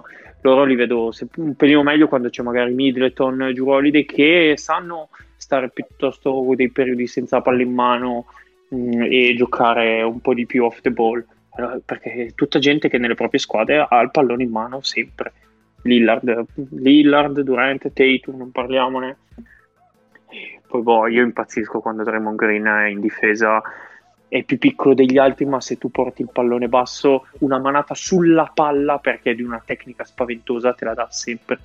Ha una tecnica per, per rubarti il pallone quando lo scopri, mentre strappi o vuoi salire contro di lui per appoggiare il canestro è spaventoso ce ne si rende conto di cioè provate a giocare a battere il pallone tutte le volte dalle mani dell'avversario quante volte prendete le mani o le braccia e quante volte prendete la palla clamoroso tecnicamente in difesa Draymond Green poi boh, quindi gli Stati Uniti non dico li veda male con la Spagna però in attacco sono veramente contratti cioè, non- io un tiratore alla Joe Harris che almeno gli fai fare tre doppie uscite e forzare dei cambi l'avrei portato Mm, Sì, ma Joe Harris mm, Pop l'ha usato veramente male al mondiale. eh. No, no, io ti dico, un giocatore così, eh, io non so, cioè, quanto... Poi, ovvio, questi qui, quando cazzo si sono allenati insieme?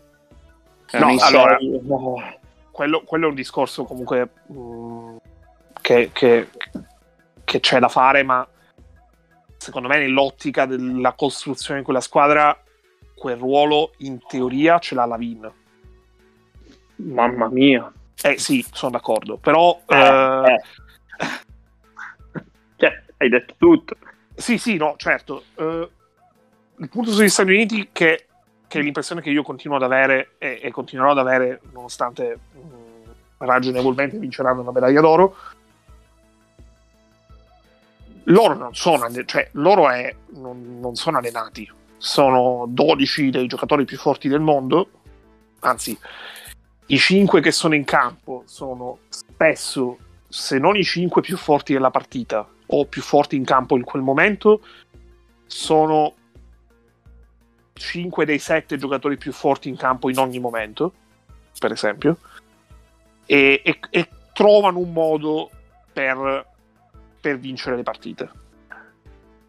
Non c'è, mh, non c'è proprio nulla a livello di costruzione, non c'è nulla a livello di, di coordinamento e in realtà questa è una cosa che io l'ho vissuta, nel senso che l'ho vista al mondiale e ho- mh, non penso sia, sia cambiato di molto in meglio la situazione, specialmente in una stagione dove eh, tre giocatori sono arrivati letteralmente il giorno dopo la finale NBA eh, in ritiro e direttamente in Giappone, eh, tre eh, hanno avuto o quarantena Covid o si sono aggregati alla squadra all'ultimo momento perché ci sono state le rinunce per Covid o per infortunio. E gli altri sei, eh, degli altri sei, uno eh, quest'anno è tornato da un anno e mezzo di stop per un crociato, e, cioè Durant. E, cioè, oh, no, non un crociato, un tenniere d'Achille, però vabbè. Eh, altri hanno avuto comunque dei problemi fisici in questa stagione e mh, in generale non sono tantissimi quelli che sono sani. Io non ho idea di quanti questi, cioè se questi abbiano fatto più di 5 allenamenti veri dal momento in cui hanno iniziato la preparazione al 6 luglio, onestamente. Io però mh, una sensazione, ho visto solo la partita quella con, eh, con la Francia. Sensazione che ho avuto io e chiedo anche a voi. Cioè, mh, appurato che eh, questa non è una squadra che vince perché è più forte, cioè perché semplicemente oggettivamente i giocatori che ha in campo sono i più forti, però ormai abbiamo visto che quando il livello si alza non gli basta più solo avere i giocatori più forti in campo. La sensazione che ho avuto io è che sono, mh, tra di loro si sentono, hanno più prime punte, no? Cioè che arrivano cioè, da, da Durant a Booker, eh, adesso a tutti i giocatori che hanno non mi chiedo se per loro non sarebbe meglio eh, identificare uno di quei giocatori, direi Durant così su due piedi, che sia un po' loro Doncic, nel senso che la squadra gioca per lui, costringono le difese ad adeguarsi a un giocatore che è immarcabile a questi livelli e poi gli altri vivono sui buchi che si creano nella difesa per non far fare 50 punti a Durant che a questo livello qua ce li ha. Che a me è sembrata una squadra dove, almeno in quella partita lì, dove giocassero molto a turni perché sono tutti, cioè ci sono tanti giocatori che sentono di dover avere quei tiri nelle mani.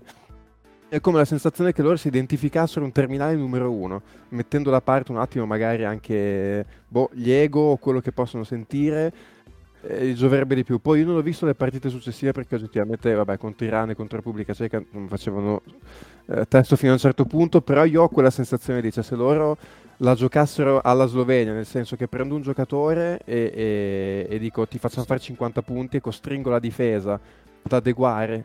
E poi sugli adeguamenti, sugli spazi che si aprono, ho dei giocatori che se possono tirare coi piedi per terra con due metri sono devastanti. Sì. Eh, non lo so, questa ma, è ma forse, che ho avuto io. Forse contro la Repubblica Ceca l'hanno iniziato a fare quel discorso e ne hanno identificati due, uno è Durante e l'altro Tatum. Ecco, che, che, ci sta, che sono sì, sì, è così e ti confermo la tua impressione, Nick. Eh, Tatum sta palla, prima di farla andare via, ci mette un po'. Eh.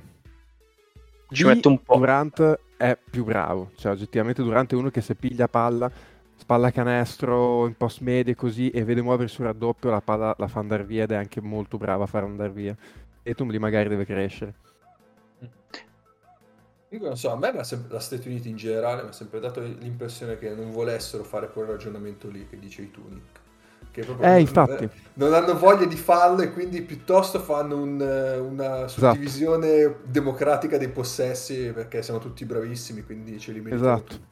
Stessa Però, sensazione so. che ho avuto io. Solo che eh, a questo punto, eh, non avendo la squadra di Rio, che era oggettivamente ingiocabile, eh, cioè, il rischio di perdere è quando adesso cominciano le partite contro eh, le Slovenie, le Spagna, le, le Francia, queste squadre qua, il rischio di perdere c'è a giocare così.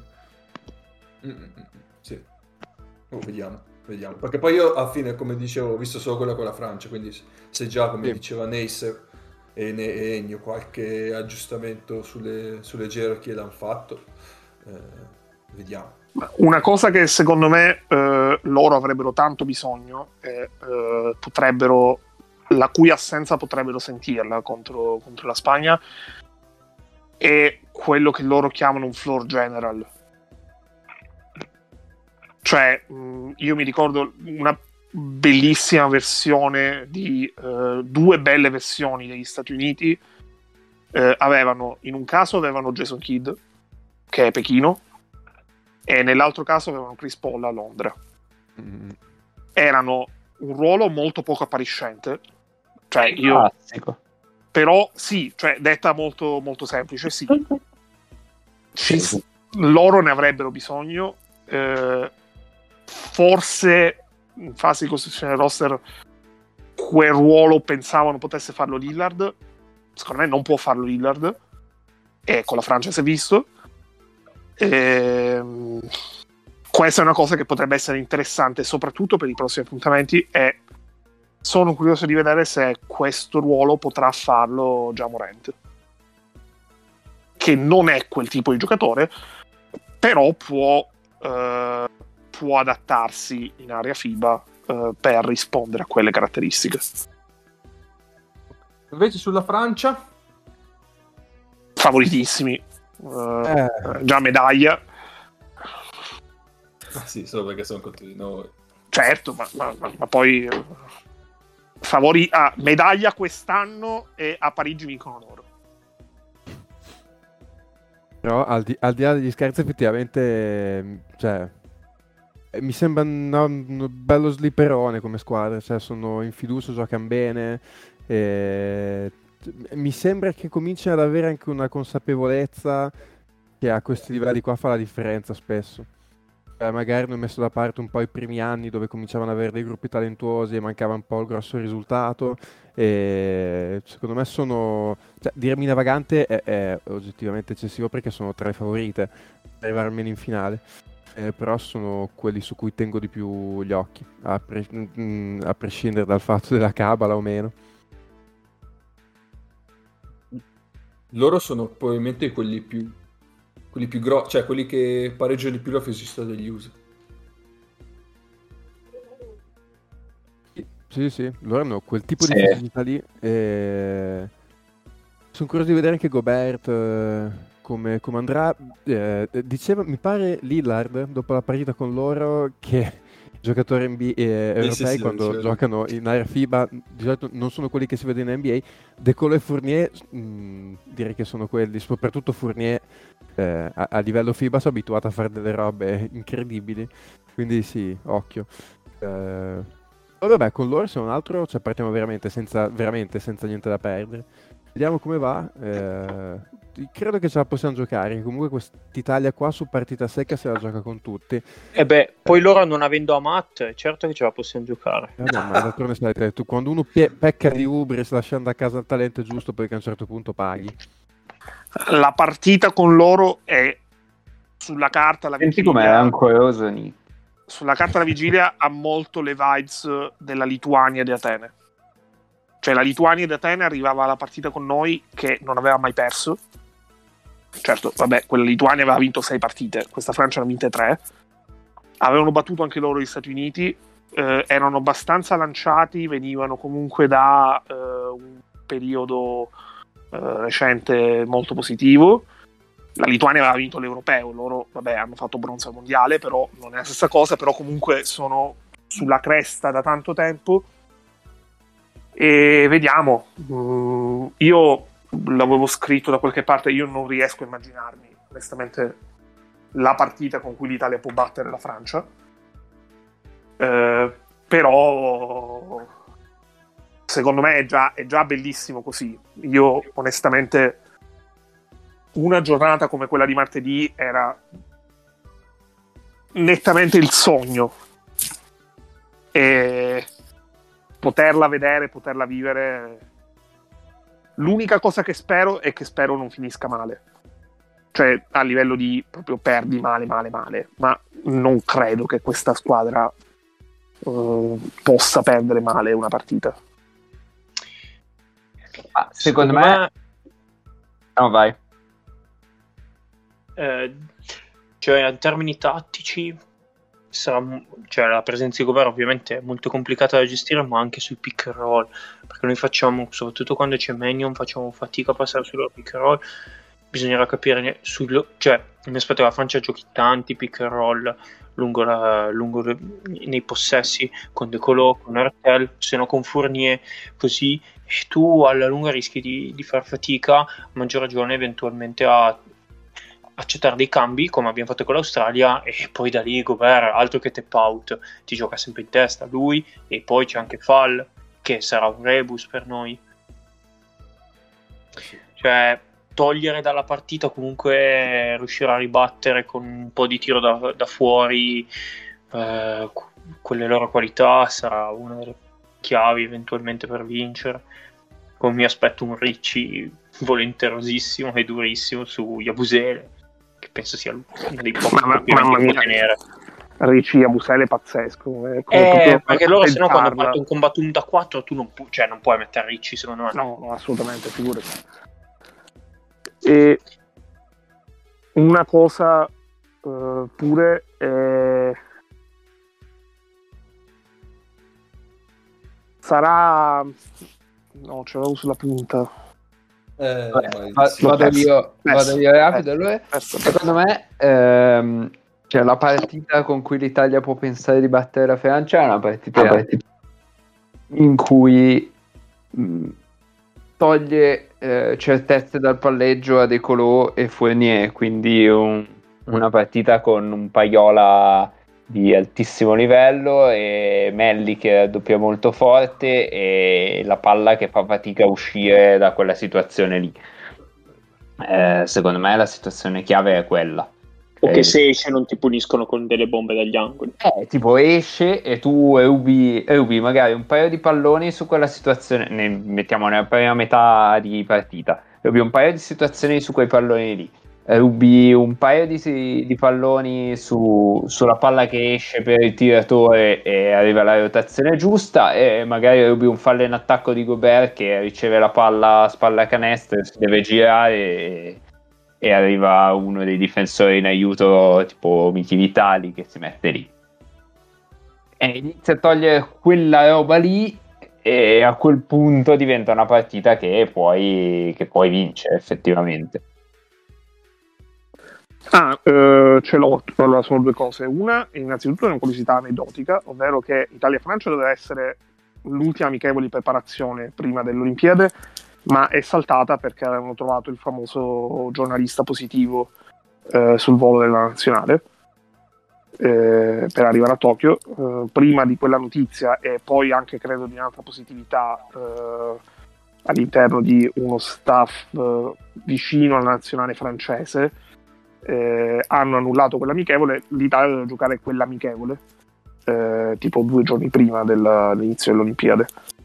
Eh, quindi questa è una cosa. La, la seconda, soprattutto, sono abbastanza curioso di vedere eh, come la prepara con lei, eh, perché eh, con lei secondo me quest'anno sta facendo veramente un bel lavoro probabilmente migliore rispetto a quello del mondiale e di altre, delle altre grandi competizioni.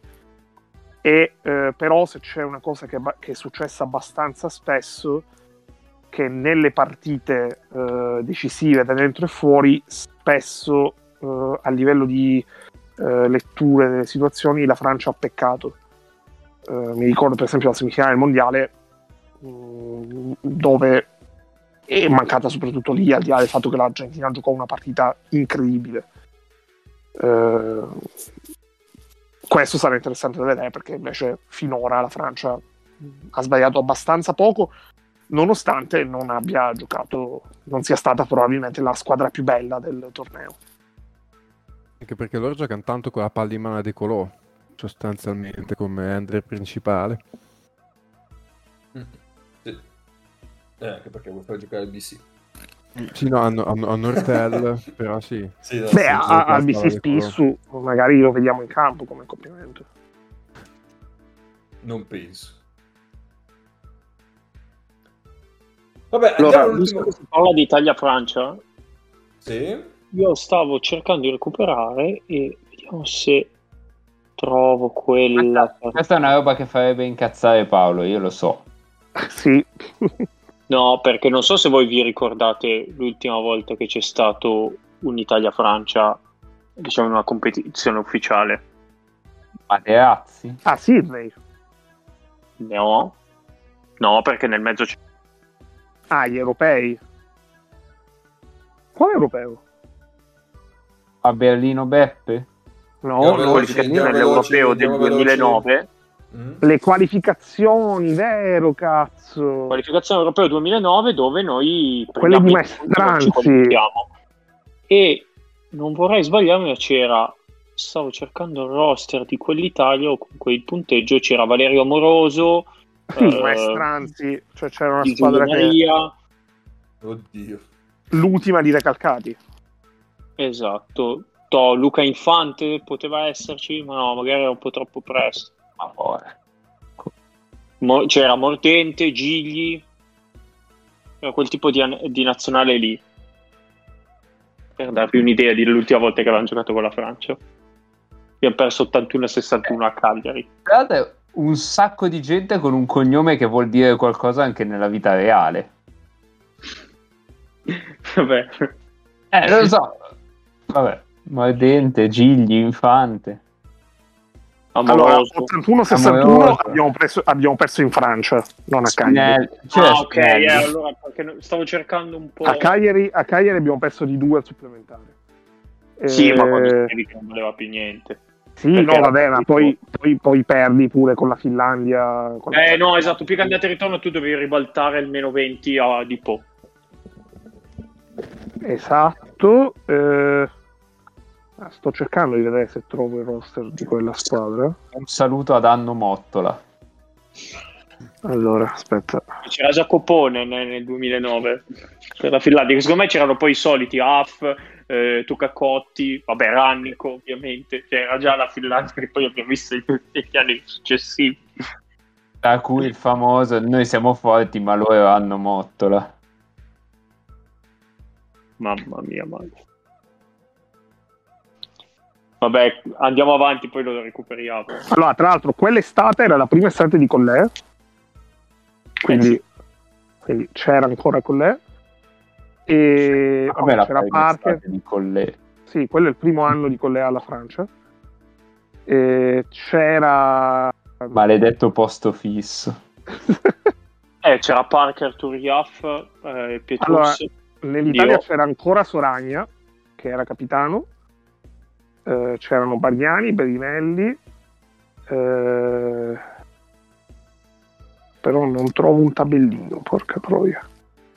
Vabbè, dai, allora andiamo avanti. Leggo un Andrea Bagliani spettrale, 5 punti e 5 rimbalzi. Che novità. Ma pre- eh, beh, 5 rimbalzi sono tanti. È vero. Aveva preso poco sole probabilmente.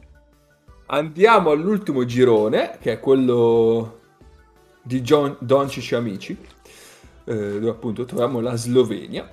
Eh, Slovenia che ha vinto tutte le tre partite del, del girone. Nella prima Doncic ha fatto letteralmente, e qua letteralmente ci sta davvero bene, il cazzo che voleva. Eh, Ah, sì? Letteralmente? Letteralmente, sì, sì, qua è giusto dirlo. Eh, invece con la Spagna, io partirei da quella partita lì, quella la partita di, di domenica mattina, in cui la Spagna ha tirato fuori una box and one per, per eh, come si dice, arginare Doncic. Cosa che... Era- eh, Era la versione rivisitata di quella fatta su Curry alle finali 2019 mm, mm, mm, dai, su- dai Raptors di Scariolo. Difesa che è coadiuvata dal fatto che Doncic è partito con eh, due sfondamenti. E, ha di fatto ha messo fuori gioco eh, Luca. Però L'ha eh, costretto a fare scelte diverse. forse- Sì, sì, sì. Però di fatto eh, la cosa che si è, si è scoperta per i pochi attenti probabilmente è che la Slovenia non è che solo lui e quindi tutto sommato la Slovenia ha tenuto botta la Spagna eh, nel momento in cui Doncic era assente poi dopodiché nel secondo tempo ha capito come doveva giocare difatti ha limitato molto le, le penetrazioni ha limitato molto le sue conclusioni ma ha servito i suoi compagni eh, in maniera diciamo cioè in maniera molto, molto buona Eh, Aggiungo un pezzo alla difesa che ha fatto la Spagna perché sì? a parte che mh, credo sia stata la partita più bella di questa prima fase. Sì. Abbastanza mia personale top 3 questa, Italia, Australia e poi Francia, Stati Uniti. Mhm. Ehm, è stato interessante appunto per come la Spagna ha difeso, per la box, cioè, la, ta- la strategia della Spagna è stata chiara, cioè togliamo la palla dalle mani di Luca Doncic e vediamo gli altri cosa fanno, cioè proprio, proprio, proprio palese questa cosa. Sì, sì. Tra l'altro, loro per far questo a un certo punto, quando non andavano in box and one, andavano con la famosa difesa next sui pick and roll, che è pensato proprio per quel motivo, diciamo, andavano una volta che Doncic giocava al pick and roll, c'era già il secondo uomo che arrivava a prenderlo appena passato il, il il- il blocco e togliergli la palla dalle mani. E lì è stato bravissimo la Slovenia. eh, perché Doncic lì fa uscire la palla sempre benissimo all'uomo giusto, che sia rollante o l'uomo di lato. Ehm, e lì poi dopo la Slovenia ha mosso bene il pallone, un po' perché poi comunque la Spagna andava in rotazione con i Rudy, con i Yul, con i Pau Gasol che arrivavano sempre mezzo secondo dopo. E quindi comunque la Slovenia su quelle situazioni aveva tempo extra per pensare cosa fare. Un po' perché comunque poi hanno letto bene perché sugli esterni comunque hanno i Dragic, i Blazic, i Muric, eh, Chancellor sugli scarichi ha fatto tantissimo canestro. Mm, e, e sotto canestro comunque Toby e soprattutto Dimes nel secondo tempo gli hanno tirato giù anche parecchi rimbalzi in attacco. Quindi secondo me l'idea di base della Spagna non era sbagliata e ha anche in parte funzionato perché comunque le prime due partite Doncic aveva fatto 48 e 28 mi sembra e ha fatto 12 punti e prima poi chiamato quasi in tripla doppia e il resto della squadra ha girato una meraviglia. Tra l'altro anche lì la, la Slovenia ha preso un paio di spallate a un certo punto con un paio di bombe di Rudy, erano andate a più 12 mi pare, anche perché Sì. Doncic in attacco è un califfo ma dietro diciamo che fa No. della corrida per rimanere in Die- Spagna. Dietro, dietro oggi, ma, ma proprio eh, infastidito Doncic. eh. Sì, No, sì. raga, eh, lui oggi magari era un po' acuita dal fatto che avesse problemi di falli, ma lui è questo, e anche con la Lituania al- alla finale del Preolimpico era stato così. Beh, lui, lui non difende.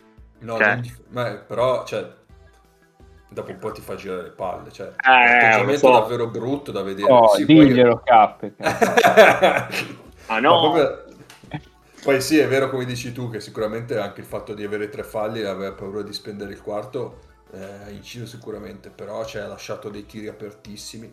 Poi invece a rimbalzo difensivo va su che è una- un animale. eh. Sì. no, quello che a me non piace, ma è sempre così anche in NBA, lui è sempre nervosissimo. È vero. Cioè, con È gli vero. arbitri lui c'ha sempre qualcosa da dire. Non so quanto ti aiuti poi ne- nell'evoluzione della partita. È vero, è vero. Al di là poi di che faccia il cazzo che vuole, sa.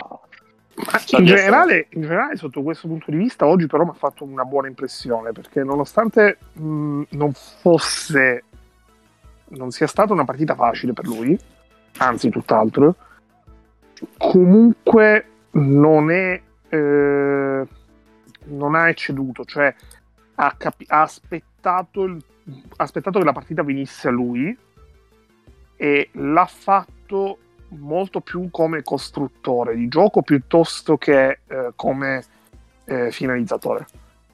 Eh beh, Eh, lui e- e anche nei minuti finali- andarci. Sì, ma anche nei minuti finali, per esempio, eh, ci sono stati dei possessi dove lui non ha toccato palla e, e non ne ha sofferto. Cioè, mh, questo è un aspetto anche abbastanza importante perché quando tu hai un giocatore che è chiaramente molto, molto, molto, molto più forte degli altri, eh, questo può essere, può essere un qualcosa di pericoloso perché nel momento in cui tu ti giochi una partita importante come quella di oggi, perché fondamentalmente la partita di oggi eh, era la differenza che faceva tra prendere la Germania ai quarti di finale e prendere gli Stati Uniti. E, e non sei in partita e nell'ultimo minuto eh, il pallone decisivo a livello di per considerazione c'era Prepelic che eh, gioca due con, con Toby. Eh, a te possono anche girare i coglioni, mentre eh, nel momento in cui tu sei calato comunque bene all'interno della squadra e non sei, anche se forse tu lo potessi anche permettere, non sei il fenomeno, eh, questo è, è assolutamente un pregio che ti va riconosciuto. Sì, sì, ma anche perché lui Mm. uno contro uno a fronte dal nulla, cioè preferisce magari giocare un pick and roll o che cosa. Nell'ultimo minuto, quando ha chiamato il pick and roll, secondo me si è tagliato un po' le gambe da solo perché ovviamente l'ha raddoppiato, ha dovuto passare il pallone e Toby ha sbagliato 30 secondi alla fine. Tipo Toby quando ha capito che doveva fare short roll su questi raddoppi, cioè era sempre libero in mezzo all'area, ha beccato tutti i tagli del mondo. Cioè, Doncic ha fatto sì 9 assist che ne poteva fare 15 per tutti gli errori dal campo della Slovenia che ha fatto da 3 punti liberi e poi ha fatto boh, un'altra decina di hockey pass. Sì, sì, La sì, Slovenia ha tirato, cioè a me ha fatto impressione, questi hanno vinto a 95 tirando il 30% da 3 punti e quando Doncic fa 12. Contro, contro una difesa Eh, eccellente. infatti, Cioè, perché la Spagna In oggi ha realtà fatto un che- partitone. In realtà io sulla difesa eccellente della Spagna non sono così d'accordo, nel senso che sono andati bene su Doncic, appunto, gli hanno tolto bene la palla dalle mani, sul- sulla seconda parte, su tutta la parte di rotazione, non così bene. Cioè, la, ma Slovenia quanto, lì- quanto questa Spagna però ha nelle sue corde fare quel lavoro? Eh, no, appunto, cioè, il punto è quello, che mettere dentro una difesa così, non dico improvvisata, però comunque do- dove non hai il tempo che hai in una stagione normale per prepararla, pericolosi. Infatti, nel senso, è stato interessante perché comunque ci vuole del coraggio a mettere dentro una difesa di quel tipo in una competizione di questo tipo dove non hai tempo per prepararla in maniera adeguata. E infatti, secondo me, si sono visti pregi e difetti. Cioè, gli hai tolto la palla dalle mani, però poi gli altri ti hanno ammazzato un po' troppo facilmente in certe situazioni perché avevano veramente troppo tempo sulle ricezioni per, per tirare, penetrare, decidere cosa fare. Quindi è stato interessante per quello. Cioè, si sono Ah, visti. sì, la, la Slovenia, la Slovenia tira con le percentuali delle altre partite da tre punti. Sta partita finisce molto prima. Eh sì, Iaga Vlasic ha sbagliato un sacco piedi per terra. Prepeli ci ha messo la. Ha fatto 2 su 7 dal campo, di cui il secondo canestro è quello, diciamo, la bomba eh, nel finale a un minuto alla fine. Zoran Dragic di nuovo quasi fuori dalla partita. Mm. Cioè, poi boh, Platko Detto- Ciancer sta, vedendo, cioè, sta facendo sempre canestro, proprio lui. Lui è Detto veramente questo- l'uomo in più. Detto questo, la Spagna è andata realisticamente a un possesso dal vincere, quindi in realtà poi è una strategia che ha funzionato, perché la Mm. Spagna tira per vincere due volte, poi vabbè finisce di 8 punti mi pare, perché vabbè sono i tiri liberi e tutto, ma la Spagna ha i due possessi per vincere, quindi alla fine in realtà ha funzionato.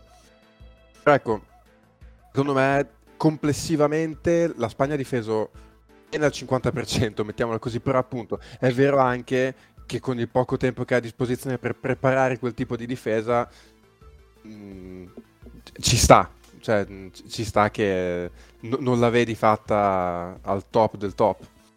Sì, sì, sì, sì. Va bene. Allora, qua- qualcos'altro ancora sulla Slovenia? Possiamo appunto alla Spagna. Possiamo passare. Possiamo passare alla Spagna, vai, vai, vai. Sì. Eh, Fortissima Cheono la Slovenia. Cosa? Fortissima Cheonometro la Slovenia. E anche nei candidieri.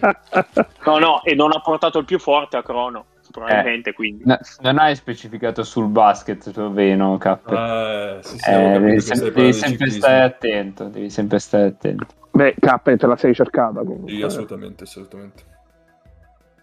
Pogacev. Vabbè, faccio finta di non aver sentito. No, dai, parliamo della Spagna di basket e non 3 contro 3. Beh, anche perché 3 contro 3... Non è basket. No, ma poi non c'era. No, allora, la Spagna, che leggevo oggi un tweet di Dottavi, che è verissimo, che fa, da quando sono nato il quintetto della Spagna è sempre questo. Cazzo, è vero, eh. Beh, Rudy, Pau, sì, Rubio, esatto. Cioè, sono quelli. Rudy, i due Gasol, eh, Rubio, Ciacio, Liul e via. Vero. Che forse adesso però forse è un problema. Sì, è uscito Navarro, è entrato a Balde, però sì. È entrato Garuba che però sta giocando poco poco. Ah, è poco, sì. Io non me l'aspettavo. E pian pianino sta mettendo dentro gli Hernan Gomez. Cioè, pian pianino, sono già lì da un po' di giro, però in termini di Ecco, minuti... ecco, Quancio gli sta mancando tanto, secondo me. Io Cioè, il po' Quancio-. Il Quancio del mondiale... Anch'io ti sento bottato. stato-. Ah, Stai mangiando il microfono? No, non, non- non ho idea di perché, però vabbè, Ecco, sentite sì, meglio. ecco, ecco. Sì, sì. Eh, forse era scivolato un attimo il microfono. E il Quancio del mondiale gli sta mancando veramente tanto. E secondo me, col Quancio del mondiale, martedì avrebbero veramente una chance. Mentre eh, martedì dipendono molto da loro che cannano completamente la partita. Per tutta la, la- la grande eh, capacità che ha Scariolo di preparare le partite, eh, oggi l'abbiamo visto per esempio, eh, per tutta una serie di cose. Io non so se sono pronto, per esempio, a vedere martedì l'ultima partita della carriera di, di Pau Gasol, e, eh, però penso che la loro sin qui sia stata l'Olimpiade che ci si aspettava da loro. E peccato perché comunque sarebbe bastato veramente poco oggi. E vincendo oggi erano tutte altre prospettive. Eh, mi ricordo che ehm, quando avevamo avuto ospite dopo Scarioli in radio, Lui ci dice questa cosa che ci sorprese, no? Perché insomma, all'epoca gli chiedevo insomma com'era un po' la situazione del basket spagnolo così e lui fu molto critico e negativo, nel senso disse la situazione non è buona, eh, in Spagna comunque il, ehm, c'è l'obbligo di quattro spagnoli poi basta, le società sfruttano giustamente questa cosa, quindi abbiamo molti stranieri, c'è poco ricambio generazionale e lui già questo era febbraio-marzo, disse io sinceramente per il ricambio generazionale in nazionale sono un po' preoccupato perché con questo sistema che abbiamo eh, non c'è tanto ricambio. Mi ricordo adesso ripensandoci mh, a quello che dicevamo appunto, no? che il quintetto, cioè bene o male sono sempre quelli, forse un pochino si comincia a vedere, nel senso effettivamente dietro, eh, sì, è vero, cioè Garuba avercene, eh, Abaldo è un ottimo giocatore. eh, Sono preoccupati per le point guard loro. Eh, loro oggettivamente dietro lì dei giocatoroni... Allo Sen. Eh, ma, ma tra Losen e Rubio ci sono dieci anni comunque. eh. Basta. Sì, perché poi l'altro buono che verrà fuori sarà Nunez, però nel 2004. Cioè, Ru- Rubio, Rubio non ce ne rendiamo conto perché eh, gioca da una vita, ma... eh, E lui comunque era è solo- già, a Pechino c'era lui. già. Sì, no, ma è solo lui. Cioè, loro, effettivamente questo discorso non è sbagliato. Loro, se tu pensi la parte centrale degli anni 90, a questo livello hanno i due Hernan Gomez, A Brines. che però sono dei compa- Sì, ma Abrines è già 93 o 92 addirittura, quindi comunque... Eh, te, te. Eh, Vabbè, ok, parte Abrines, c'è Fede, no, Abrines va bene e, e Avalde. La Mamba Vasca, Dario Venezuela. Sì, però è comunque... 94. Sì, ma poi 4? Sì. dietro allora hai eh, vabbè i due Hernan Gomez che comunque eh, sono diciamo borderline tra una bassa NBA e un'alta Eurolega perché quando torneranno di qua saranno un'alta Eurolega eh, Abalde che eh, è un giocatore di alta Eurolega magari farà, un- farà un'esperienza NBA prima o poi però non è comunque a un livello superiore. Eh, Abrines che era un giocatore NBA che però poi è tornato di qua ma per motivi magari non necessariamente cestistici. E eh, però e basta. Cioè No. mm, Poi c'è una generazione- Raffittini. Eh, però sono Comunque- è rimasto comunque giocatori sì no ma sono a parte che è rimasto fuori ma sono comunque giocatori che, che ancora devi vedere a livello superiore se ci pensi Eh, cioè Sì. eh, Navarro aspetta, quante, quante squadre hanno giocatori del 98 che non devi vedere a livello superiore? Cioè, Doncic. No, no, basta. no, è, vero, però- no, no, è vero, però partendo No. dal presupposto che parli, cioè nel senso, ricambio generazionale di questa Spagna, nel senso di una squadra che negli ultimi 15 anni a livello europeo ha più o meno dominato, nel senso non sembra effettivamente che dietro ci sia un ricambio generazionale all'altezza, ecco. Eh, Vabbè, poi allora, una allora generazione che ne capita una. Mirotic. Ma allora, la Spagna, la Spagna quest'anno sta giocando la sesta Olimpiade consecutiva e eh, se voi andate a vedere la lista delle squadre europee che hanno fatto sei Olimpiadi consecutive, credo che sia una lista abbastanza breve che comprenda eh, due nazionali che oggi non esistono più. Perché pure l'Italia al momento di massimo splendore credo che a sei di fila non ci sia mai arrivata. Eh, eh, adesso stavo pensando un attimo. Tecnicamente, anni no- inizio anni 90, 91-92, Mirotic o Ariola. No, a me- io quello che pensavo, che penso manchi sia quella centrale, la parte centrale. Perché hai Eh, però- eh, Manso è aspetta. 94. Eh, e Willy è 95 e Abalde è Eh, no, 95. viceversa. vabbè. sì, Willy ok. è 94. Vi- Willy è 94, Quancio è Eh, ho 95 capito, però, e Abalde è nel senso- 95. Nel senso, se dal 98 in giù sono troppo giovani e quindi non li hai ancora visti, dal 92 in su sono troppo vecchi e non è la parte che vuoi tu, e sono 5 anni. No. Nel senso, con- Eh, che giocatore quel- trovi? Eh, ma quel quinquennio tu hai tre giocatori che sono in questa squadra.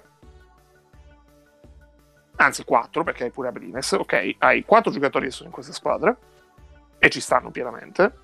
E Eh. tra l'altro uno di questi quattro l'ha inserito adesso, perché Abalde lo inserisci con questa Olimpiade, di fatto. Eh.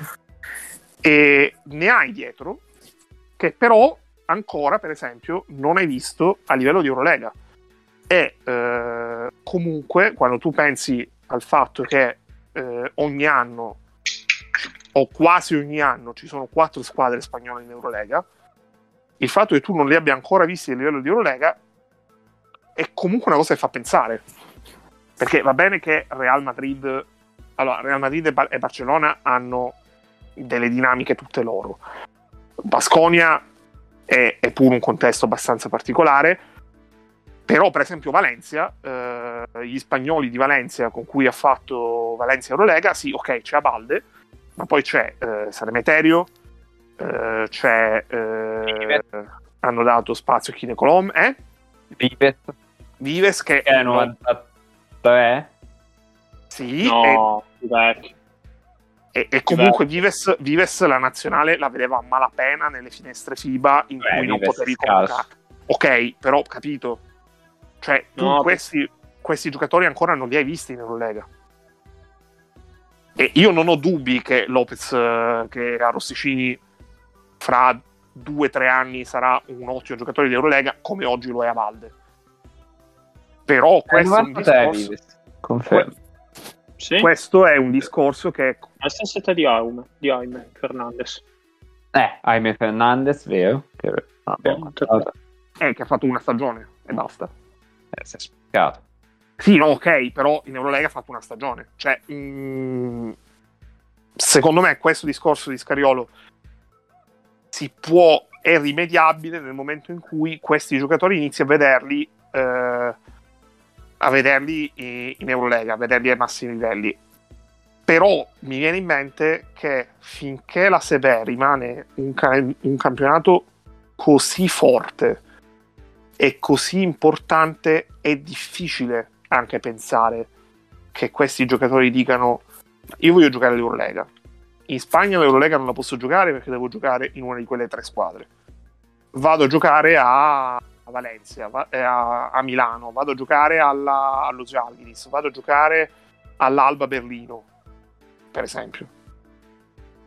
E- cioè, Lopez Arosteghi all'Alba Berlino piuttosto che eh, a Valde se non va a Real Madrid eh, a Milano, per esempio, già secondo me inizia a vedere mh, inizia a, a migliorare questa situazione perché inizia a vedere questi giocatori in un contesto ad alto livello e diverso, esattamente come per noi eh, ci sta cambiando la vita il fatto che Polonara sia andato a giocare a, a Vitoria piuttosto che Fontecchio sia andato a giocare a Berlino piuttosto che eccetera eccetera. Mitch Vitali sia andato a fare l'esperienza ad Andorra e in Germania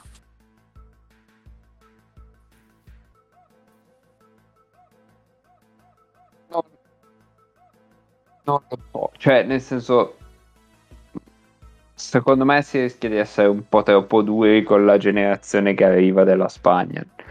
Eh, se, tu prendi, se tu prendi i giocatori francesi tra il 93 e il 97 con esperienze in alta Eurolega, quanti ne trovi? Però, Però i francesi si è diverso il discorso.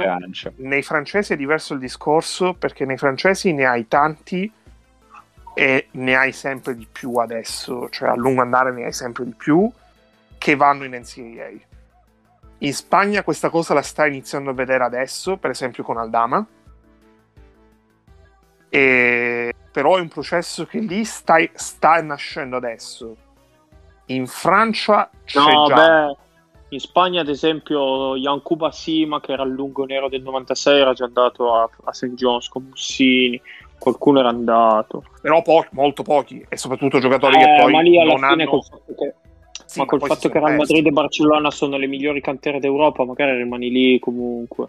Che poi Eh, peschino eh, tanto all'estero. esatto. ok. Esatto, ma poi Sì, c'è Real Madrid l'investimento lo fa su eh, Vukcevic piuttosto che Spagnolo, per esempio. Eh, allora gli è girato un po' male, tipo che Santi Justa, quello del 97, si sia spaccato e non si è rivelato un fenomeno come altri.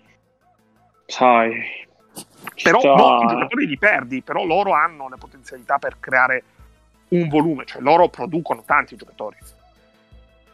Sì, però sì, secondo però- me manca, mo- manca un po' per certi versi il confronto con l'altrove. e questo, e questo è un qualcosa che manca forse perché eh, è quasi un è quasi controproducente per quanto assurdo possa sembrare il fatto che loro siano molto più superiori degli altri. No, capisco il tuo discorso, però poi può, cioè, ci può stare che una generazione sia un filo più scarsa rispetto a quella precedente. Comunque quella dei 90-91 non è ancora arrivata alla fine, cioè degli altri quella precedente 90. è di fenomeni, cioè questo va comunque, va comunque Ah, tenuto quindi- conto. Infatti, anche difficile da paragonare la cosa. Più che altro non capisco quanti giocatori ti aspetti che possano uscire in quattro anni da una squadra va bene come cioè da una nazione va bene come la Spagna, ma che può avere anche un minimo di calo. Non mi sembra che siano andati male. Cioè, No, però mi sembra che siano in un limbo. Non è che mi sembra ci sia un calo, mi sembra che siano in un limbo. ah, facciamo scambio. Cioè, Sì, sì, eh, lo voglio io No, no. limbo. vero. Cioè, se il limbo sono i fratelli Hernan Gomez, Abrides eh, No, e- no, no, vabbè, loro sono, loro sono il punto più alto. Il limbo è, è Brizuela, per esempio. Ok? Ho capito, cioè, se deve essere il sesto giocatore uscito in quei quattro anni lì, va Eh. benino. Cioè, qual è la nazione europea che ha il sesto giocatore uscito in quegli anni lì più forte di Venezuela? Che poi non, non è nemmeno il sesto, volendo se ne trovano altre, però... Vero, ma allo stesso tempo io ti dico qual è la nazione che ha un campionato che è come quello. Nessuna. In Europa nessuna. Eh, appunto, quindi eh, mi sembra che stiano bene. E quindi tu rischi di avere prodotto meno di quello che potevi fare dal tuo punto di vista. Però hai prodotto per tanti altri, Ma per tanti altri aspetta, paesi. aspetta, però non è, non è il campionato di livello che produce giocatori, eh. No, ma li migliora. Sì, però uno può andare a giocare all'estero tranquillamente. Quanti spagnoli giocano all'estero? Fuori dalla Pochi, pochi perché il campionato è di altissimo livello. Esatto. Eh, però il fatto che il tuo campionato non sia di altissimo livello non ti impedisce di creare giocatori. Ma il vedi tuo la Serbia, vedi la Croazia, vedi la Slovenia. Vedi la Francia. ma il tuo campionato, eh, il tuo campionato ha, mh, diciamo, ha un confronto interno eccellente, ma ha un confronto con l'esterno ridotto. Infa- e, e, eh, allo stesso tempo la cosa interessante è che ci sono delle realtà dal punto di vista di club che negli ultimi anni sono emerse molto, eh, Tenerife, Burgos per esempio, Mm, Tenerife e Burgos per- mm, di- in questa nazionale non hanno nessuno. perché è una nazionale forte. E non avevano, e avevano un giocatore, cioè avevano Rabaseda al mondiale del 2019 e quella nazionale era molto più scarsa di questa. Scarsa ovviamente con Eh, moltissime perché è una nazionale forte, cioè nel senso se, se togli i primi 10 giocatori della Spagna stai tranquillo che Tenerife, Burgos eccetera tirano fu- cioè mandano dei giocatori lì, ma non, non li mandano perché non sono dei giocatori di quel livello che fanno arrivare una nazionale a vincere quello che ha vinto la Spagna. Ok, penso che ci stiamo un attimo avvitando perché comunque abbiamo Andiamo esposto... avanti. Siamo già sulle due ore, se no. Anzi. Deve essere una puntata light, ragazzi. Vabbè, manca l'Argentina adesso. Bravi noi. E il Giappone? E il Giappone? Non lo parliamo del Giappone. K, a me dispiace dirlo, ma sai che il Giappone io temo che sia un po' la delusione di queste Eh, sì, gironi. sì. Vabbè, nel senso, sì, forse sì. c'erano anche delle aspettative un po' sopra quello che è la potenzialità della squadra, però sono sembrati, a parte Rui, poco da corsa. Ma sai che... Vabbè, ne parliamo dopo, ne parliamo dopo. Eh, facciamo prima l'Argentina, che è l'ultima che ha strappato il biglietto per i quarti di finali. E l'Argentina a me mi ha dato l'impressione, anzi, cioè, non l'impressione, eh, La Cioè, sicurezza. la- eh, sì, che è una squadra che ha un problema quasi inverso rispetto a tante altre, ovvero che ha eh, la possibilità di schierare diversi eh, point guard play, come volete che, chiamarli, comunque creatori di gioco eh, palla in mano, ma poi eh, si deve affidare per segnare o alle stesse point guard o a Luis Scola, che tutto il bene del mondo al buon Luis, però c'ha anche 40 anni. E comunque ne ha messi 20 quella, quella, quando contava vincere contro il Giappone, per amor del cielo. Però non lo so. Cioè, poi non so Eh. voi. Beh, sì, cioè nel senso è un po' sempre il problema dell'Argentina da quando non hanno più Ginobili, cioè che, che gli- degli altri che siano in grado di E il segnare. E il Chapu oltre a Ginobili. Eh sì, quella generazione lì, Delfino, Nozioni, Ginobili, ok. E poi finiti quelli eh, non hanno più prodotto niente che non sia o un lungo o dei trattatori di palla.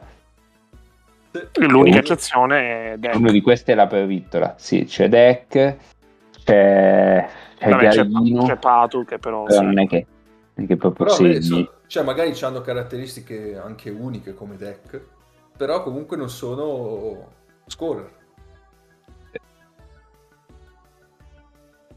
Finalizzatori, ecco. E poi ne hanno tre nello stesso posto, che, Eh sì.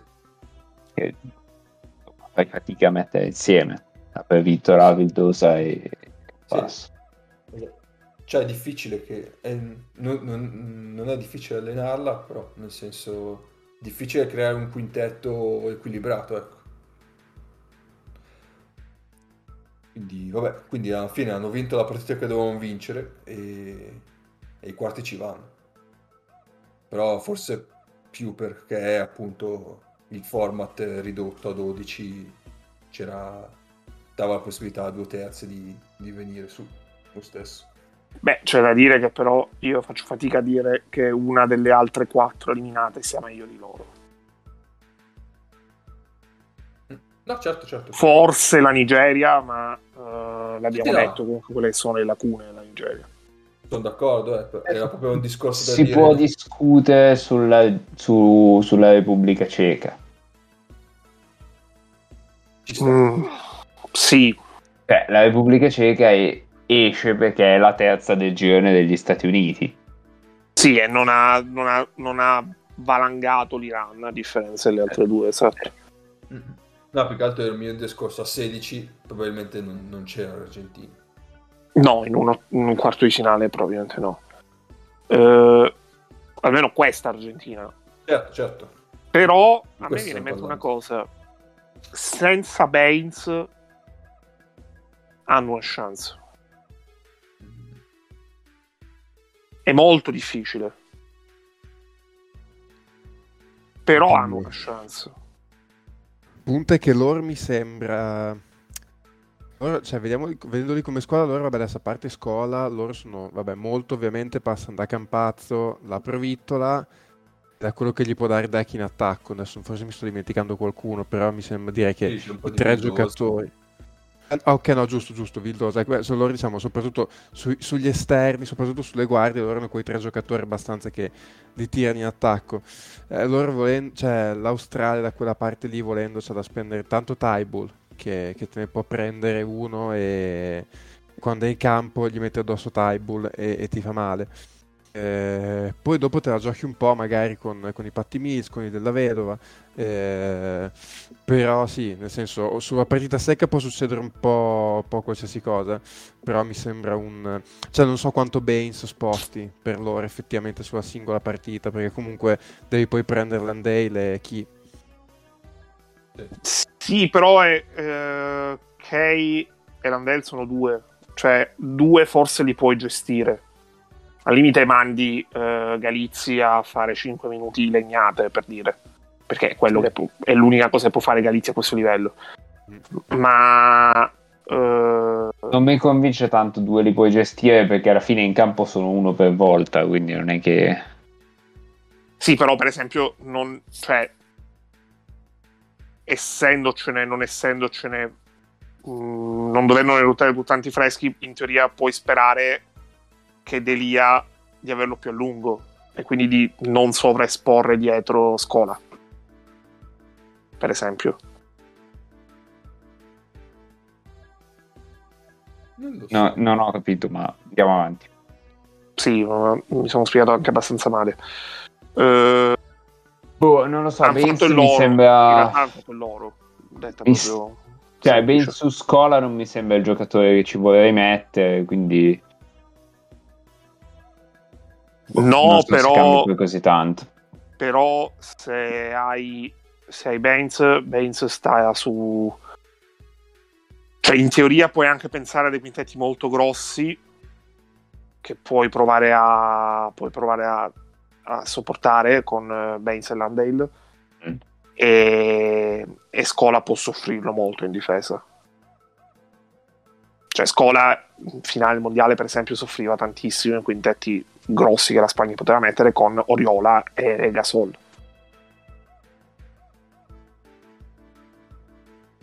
Non lo so. Eh, rimango, del- beh, però- rimango dell'idea che Baines sia più una mancanza per l'Australia in sé che più un- Eh. una variabile positiva per l'Argentina. Ecco, Eh. diciamola così. Va bene. Dai, allora concludiamo con appunto il Giappone. che come diceva Nick è un po' la delusione. E però- Iniziamo e concludiamo con il Giappone, perché è iniziato il Assolutamente. giapponese, è uno spettacolo circolare, conti Assolutamente. l'inizio. Non so dire circolare in giapponese. quindi è molto è, è uno spettacolo greco Ah no, È- come si chiama? sempre la Il... serie- Porca bestia. la ring composition No, il, il- il- il cerchio infinito giapponese. Vabbè, adesso non mi viene. Ah, ma- beh però la Eh, ring composition tutto molto greco l'Olimpiade è nata in Grecia quindi Assolutamente. eh, ha tutto molto Cerchio senso infinito. Sì, il cerchio infinito. L'oroboro. Oroboro, sembra. Vabbè, vabbè. Sì, sì, l'oro- l'uroboro, l'uroboro. Tan- Proprio- tanto vuoi buono a tutti voi. Questo diventerà il, il, simbolo- il- il nome della puntata oppure l'immagine No, copertina? Adesso no, vediamo. no, mi rifiuto, sono... Va bene, va bene, va bene. mi oppongo. C'è già un titolo. Eh, l'ho, l'ho scritto. Ah, ok, no- non l'ho ancora visto. Eh, no, Giappone, tra l'altro, oggi ho visto appunto la partita con l'Argentina che eh, doveva essere appunto lo spareggio per vedere chi passava. E ha fatto anche delle scelte un po' drastiche, Lamas, tipo giocare con Hachimura da 5. Eh, però proprio, cioè non c'è stata mai la possibilità, cioè il Giappone non è mai morto, ma non, non dava neanche l'impressione di poterla ribaltare, era sempre, magari si avvicinava sulle 4-6 cifre di, van- di svantaggio, ma l'Argentina in qualche modo trova sempre il, il modo di riscappare. Anche loro, cioè la, eh, la loro difficoltà è che hanno dei giocatori anche interessanti come Shimura, come eh, Watanabe, però devono essere serviti in determinate condizioni per segnare. Nel momento in cui comunque tu non hai quel tipo di giocatore, o ce l'hai però è alto 1,70 m scarso, eh, fai, fatica ai- fai una fatica immensa a metterli in partita. Infatti, Hachimura, eh, sì, contro la Slovenia ne ha fatti 30, ma non è che ha tirato benissimo. Contro l'Argentina ne ha fatti non mi ricordo quanti, ma ha tirato malissimo. E contro la Spagna simile. E questo è, cioè, delusione sicuramente perché poi ero in casa, però non so quanto in più avrebbero potuto fare col roster a disposizione. Sì, è, è vero anche che eh, cioè, giocavano in casa, però poi sostanzialmente giocavi dentro il palazzone vuoto, cioè magari sai Mm, giochi in mm. casa, sei dietro il palazzone con 15.000 persone. È è vero anche quello, che magari poi in Sì, un sì, contesto sì. normale magari, eh, poi nel senso non è che ti aspettassi magari che passavano il turno, no? però magari una partita combattuta che magari portavano una squadra comunque all'ultimo, insomma, al finale, hanno perso tre partite abbastanza nettamente, però è vero anche che hanno giocato poi in casa, modo di dire, ecco. Certo. Sì, sì, sì. E... Boh, c'è poi nient'altro da È proprio difficile mettere... Cioè, dargli un giudizio positivo. ecco. Tutto lì. E basta, quindi direi che sulle squadre abbiamo concluso. Eh, vogliamo dire qualcos'altro? La chiudiamo qua. Vogliamo fare i pronostici secchi su martedì? Vogliamo fare i pronostici secchi? Dai, sì, No, su, su chi vince, su chi vince, su martedì. Vabbè, martedì implicitamente lo fai poi su chi vince, cioè fai il podio. E addirittura il podio. Eh sì. Cioè, Vabbè, vuoi, vuoi sentire dire sei persone dire Stati Uniti? No, secondo me... Vabbè, andate. Andiamo, facciamo. Dai, allora, vai Ennio. Eh, te la sei tirata proprio. Allora, in semifinale, eh, in semifinale vanno eh, Italia, Slovenia, eh, Stati Uniti e Argentina. La finale è eh, Stati Uniti, eh, Slovenia con vittoria degli Stati Uniti eh, di misura entro i 10 punti di scarto, una gran bella partita. E l'Italia vince il bronzo battendo l'Argentina nella finale per il bronzo. Nace? Stati Uniti, Slovenia, Francia. Podio questo. Nick? Eh, Eh, aspetta che mi devo, mi devo mettere sotto. Allora, cioè, da una Esatto, parte siamo esatto, ricordatevi da che parte so- chi da che parte è. Allora, Italia, Italia, Francia, Slovenia Germania sono da un lato. Ok. Ok. Di là ci sono Spagna, Stati Uniti e Argentina, Australia. Argentina, Australia. Hmm. Eh, dunque, allora, io, allora, vabbè, io dico che la, la Francia passa e secondo me va fino in fondo, fino alla finale. E se devo giocarmi un upset, quarti mi occhia la Germania con la Slovenia. E Spagna, USA, Argentina, Australia, USA, Australia e finale Francia, Stati Uniti. E dico gli Stati Uniti che si prendono la rivincita in finale, quindi USA, Francia e eh, Australia. Mago? Eh, Slovenia, Stati Uniti, Francia. Slovenia, Stati Uniti. Che vince la Francia, quindi. No, vince la Slovenia. No, vince la. Slovenia in finale con gli Stati Uniti. Ah, ok, sei partito dalla prima. Francia vince terzo quarto. Ok, ok, ok. ok. Contro? E... Australia. Ok. Cos'è la vincente di Australia? Argentina. Argentina, no, beh, Australia, Australia. Aspetta, mi sono già perso. Allora, la Slovenia in semifinale becca li usa? No, becca, becca Noio la Francia. Francia, ok. Eh, Slovenia, Allora- Francia, passa Slovenia e... Allora, USA, Slovenia, Francia. Ok, Bene, sì. mi, mi- mi compiace il fatto di essere l'unico a dare l'Italia. E... E questo ci fa molto pensare. E molto Esatto. temere. Anche. Beh, beh, in realtà dovrebbe fare temere la Francia, visto quello che è successo Beh. l'ultimo mese. Però, però, vabbè. Vedremo, Eh, vedremo, vedremo. No, io ho una domanda per Mago, eh, visto che eh, è giusto ci sia un po' di nicchia. Mago, io ti chiedo quali medaglie d'oro vincerà l'Italia da eh, d'ora in poi? Ah, minchia, solo? Sì, dimmene tipo tre che secondo me, visto che No, abbiamo no, vinto ma- quattro medaglie d'oro finora, in- Ma io, ma io non so una mazza. Allora, eh, oppure medaglie italiane non necessariamente d'oro che vedi da qua alla fine. non ho la minima idea. Io sull'atletica ero capace. Sull'atletica e sul nuoto. Il nuoto è finito. Eh, Vabbè, Mago, Mago, una domanda più semplice. Duplantis lo aggiorna sto record o no? eh, spero di sì, io in realtà. Allora, potrebbero cadere nell'atletica leggera. Mi sono Eh. fatto la domanda da solo. 400 ostacoli maschili e femminili. Sì, non era quotato. Al... Sì, al- che, che sono quelli che resistono dagli anni 80, tipo. Sì. Eh, no, no, 400 ostacoli maschili e femminili sono entrambi di quest'anno. Qual è quello che resiste da- dalla Germania Est? 400 piani femminili, Marita Koch, Ah, e sì, ok. 800 piani femminili, Yarmila Kratochvilova. 83-86 direi.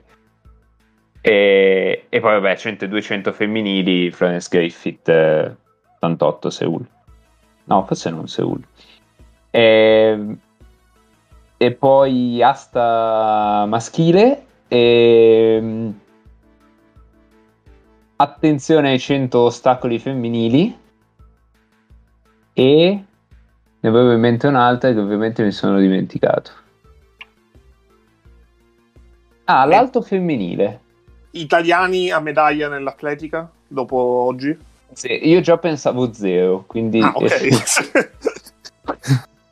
quindi zero, forse una staffetta tipo... Boh, la 4x400 maschile. ok. Marcia? No, marcia non so un cazzo.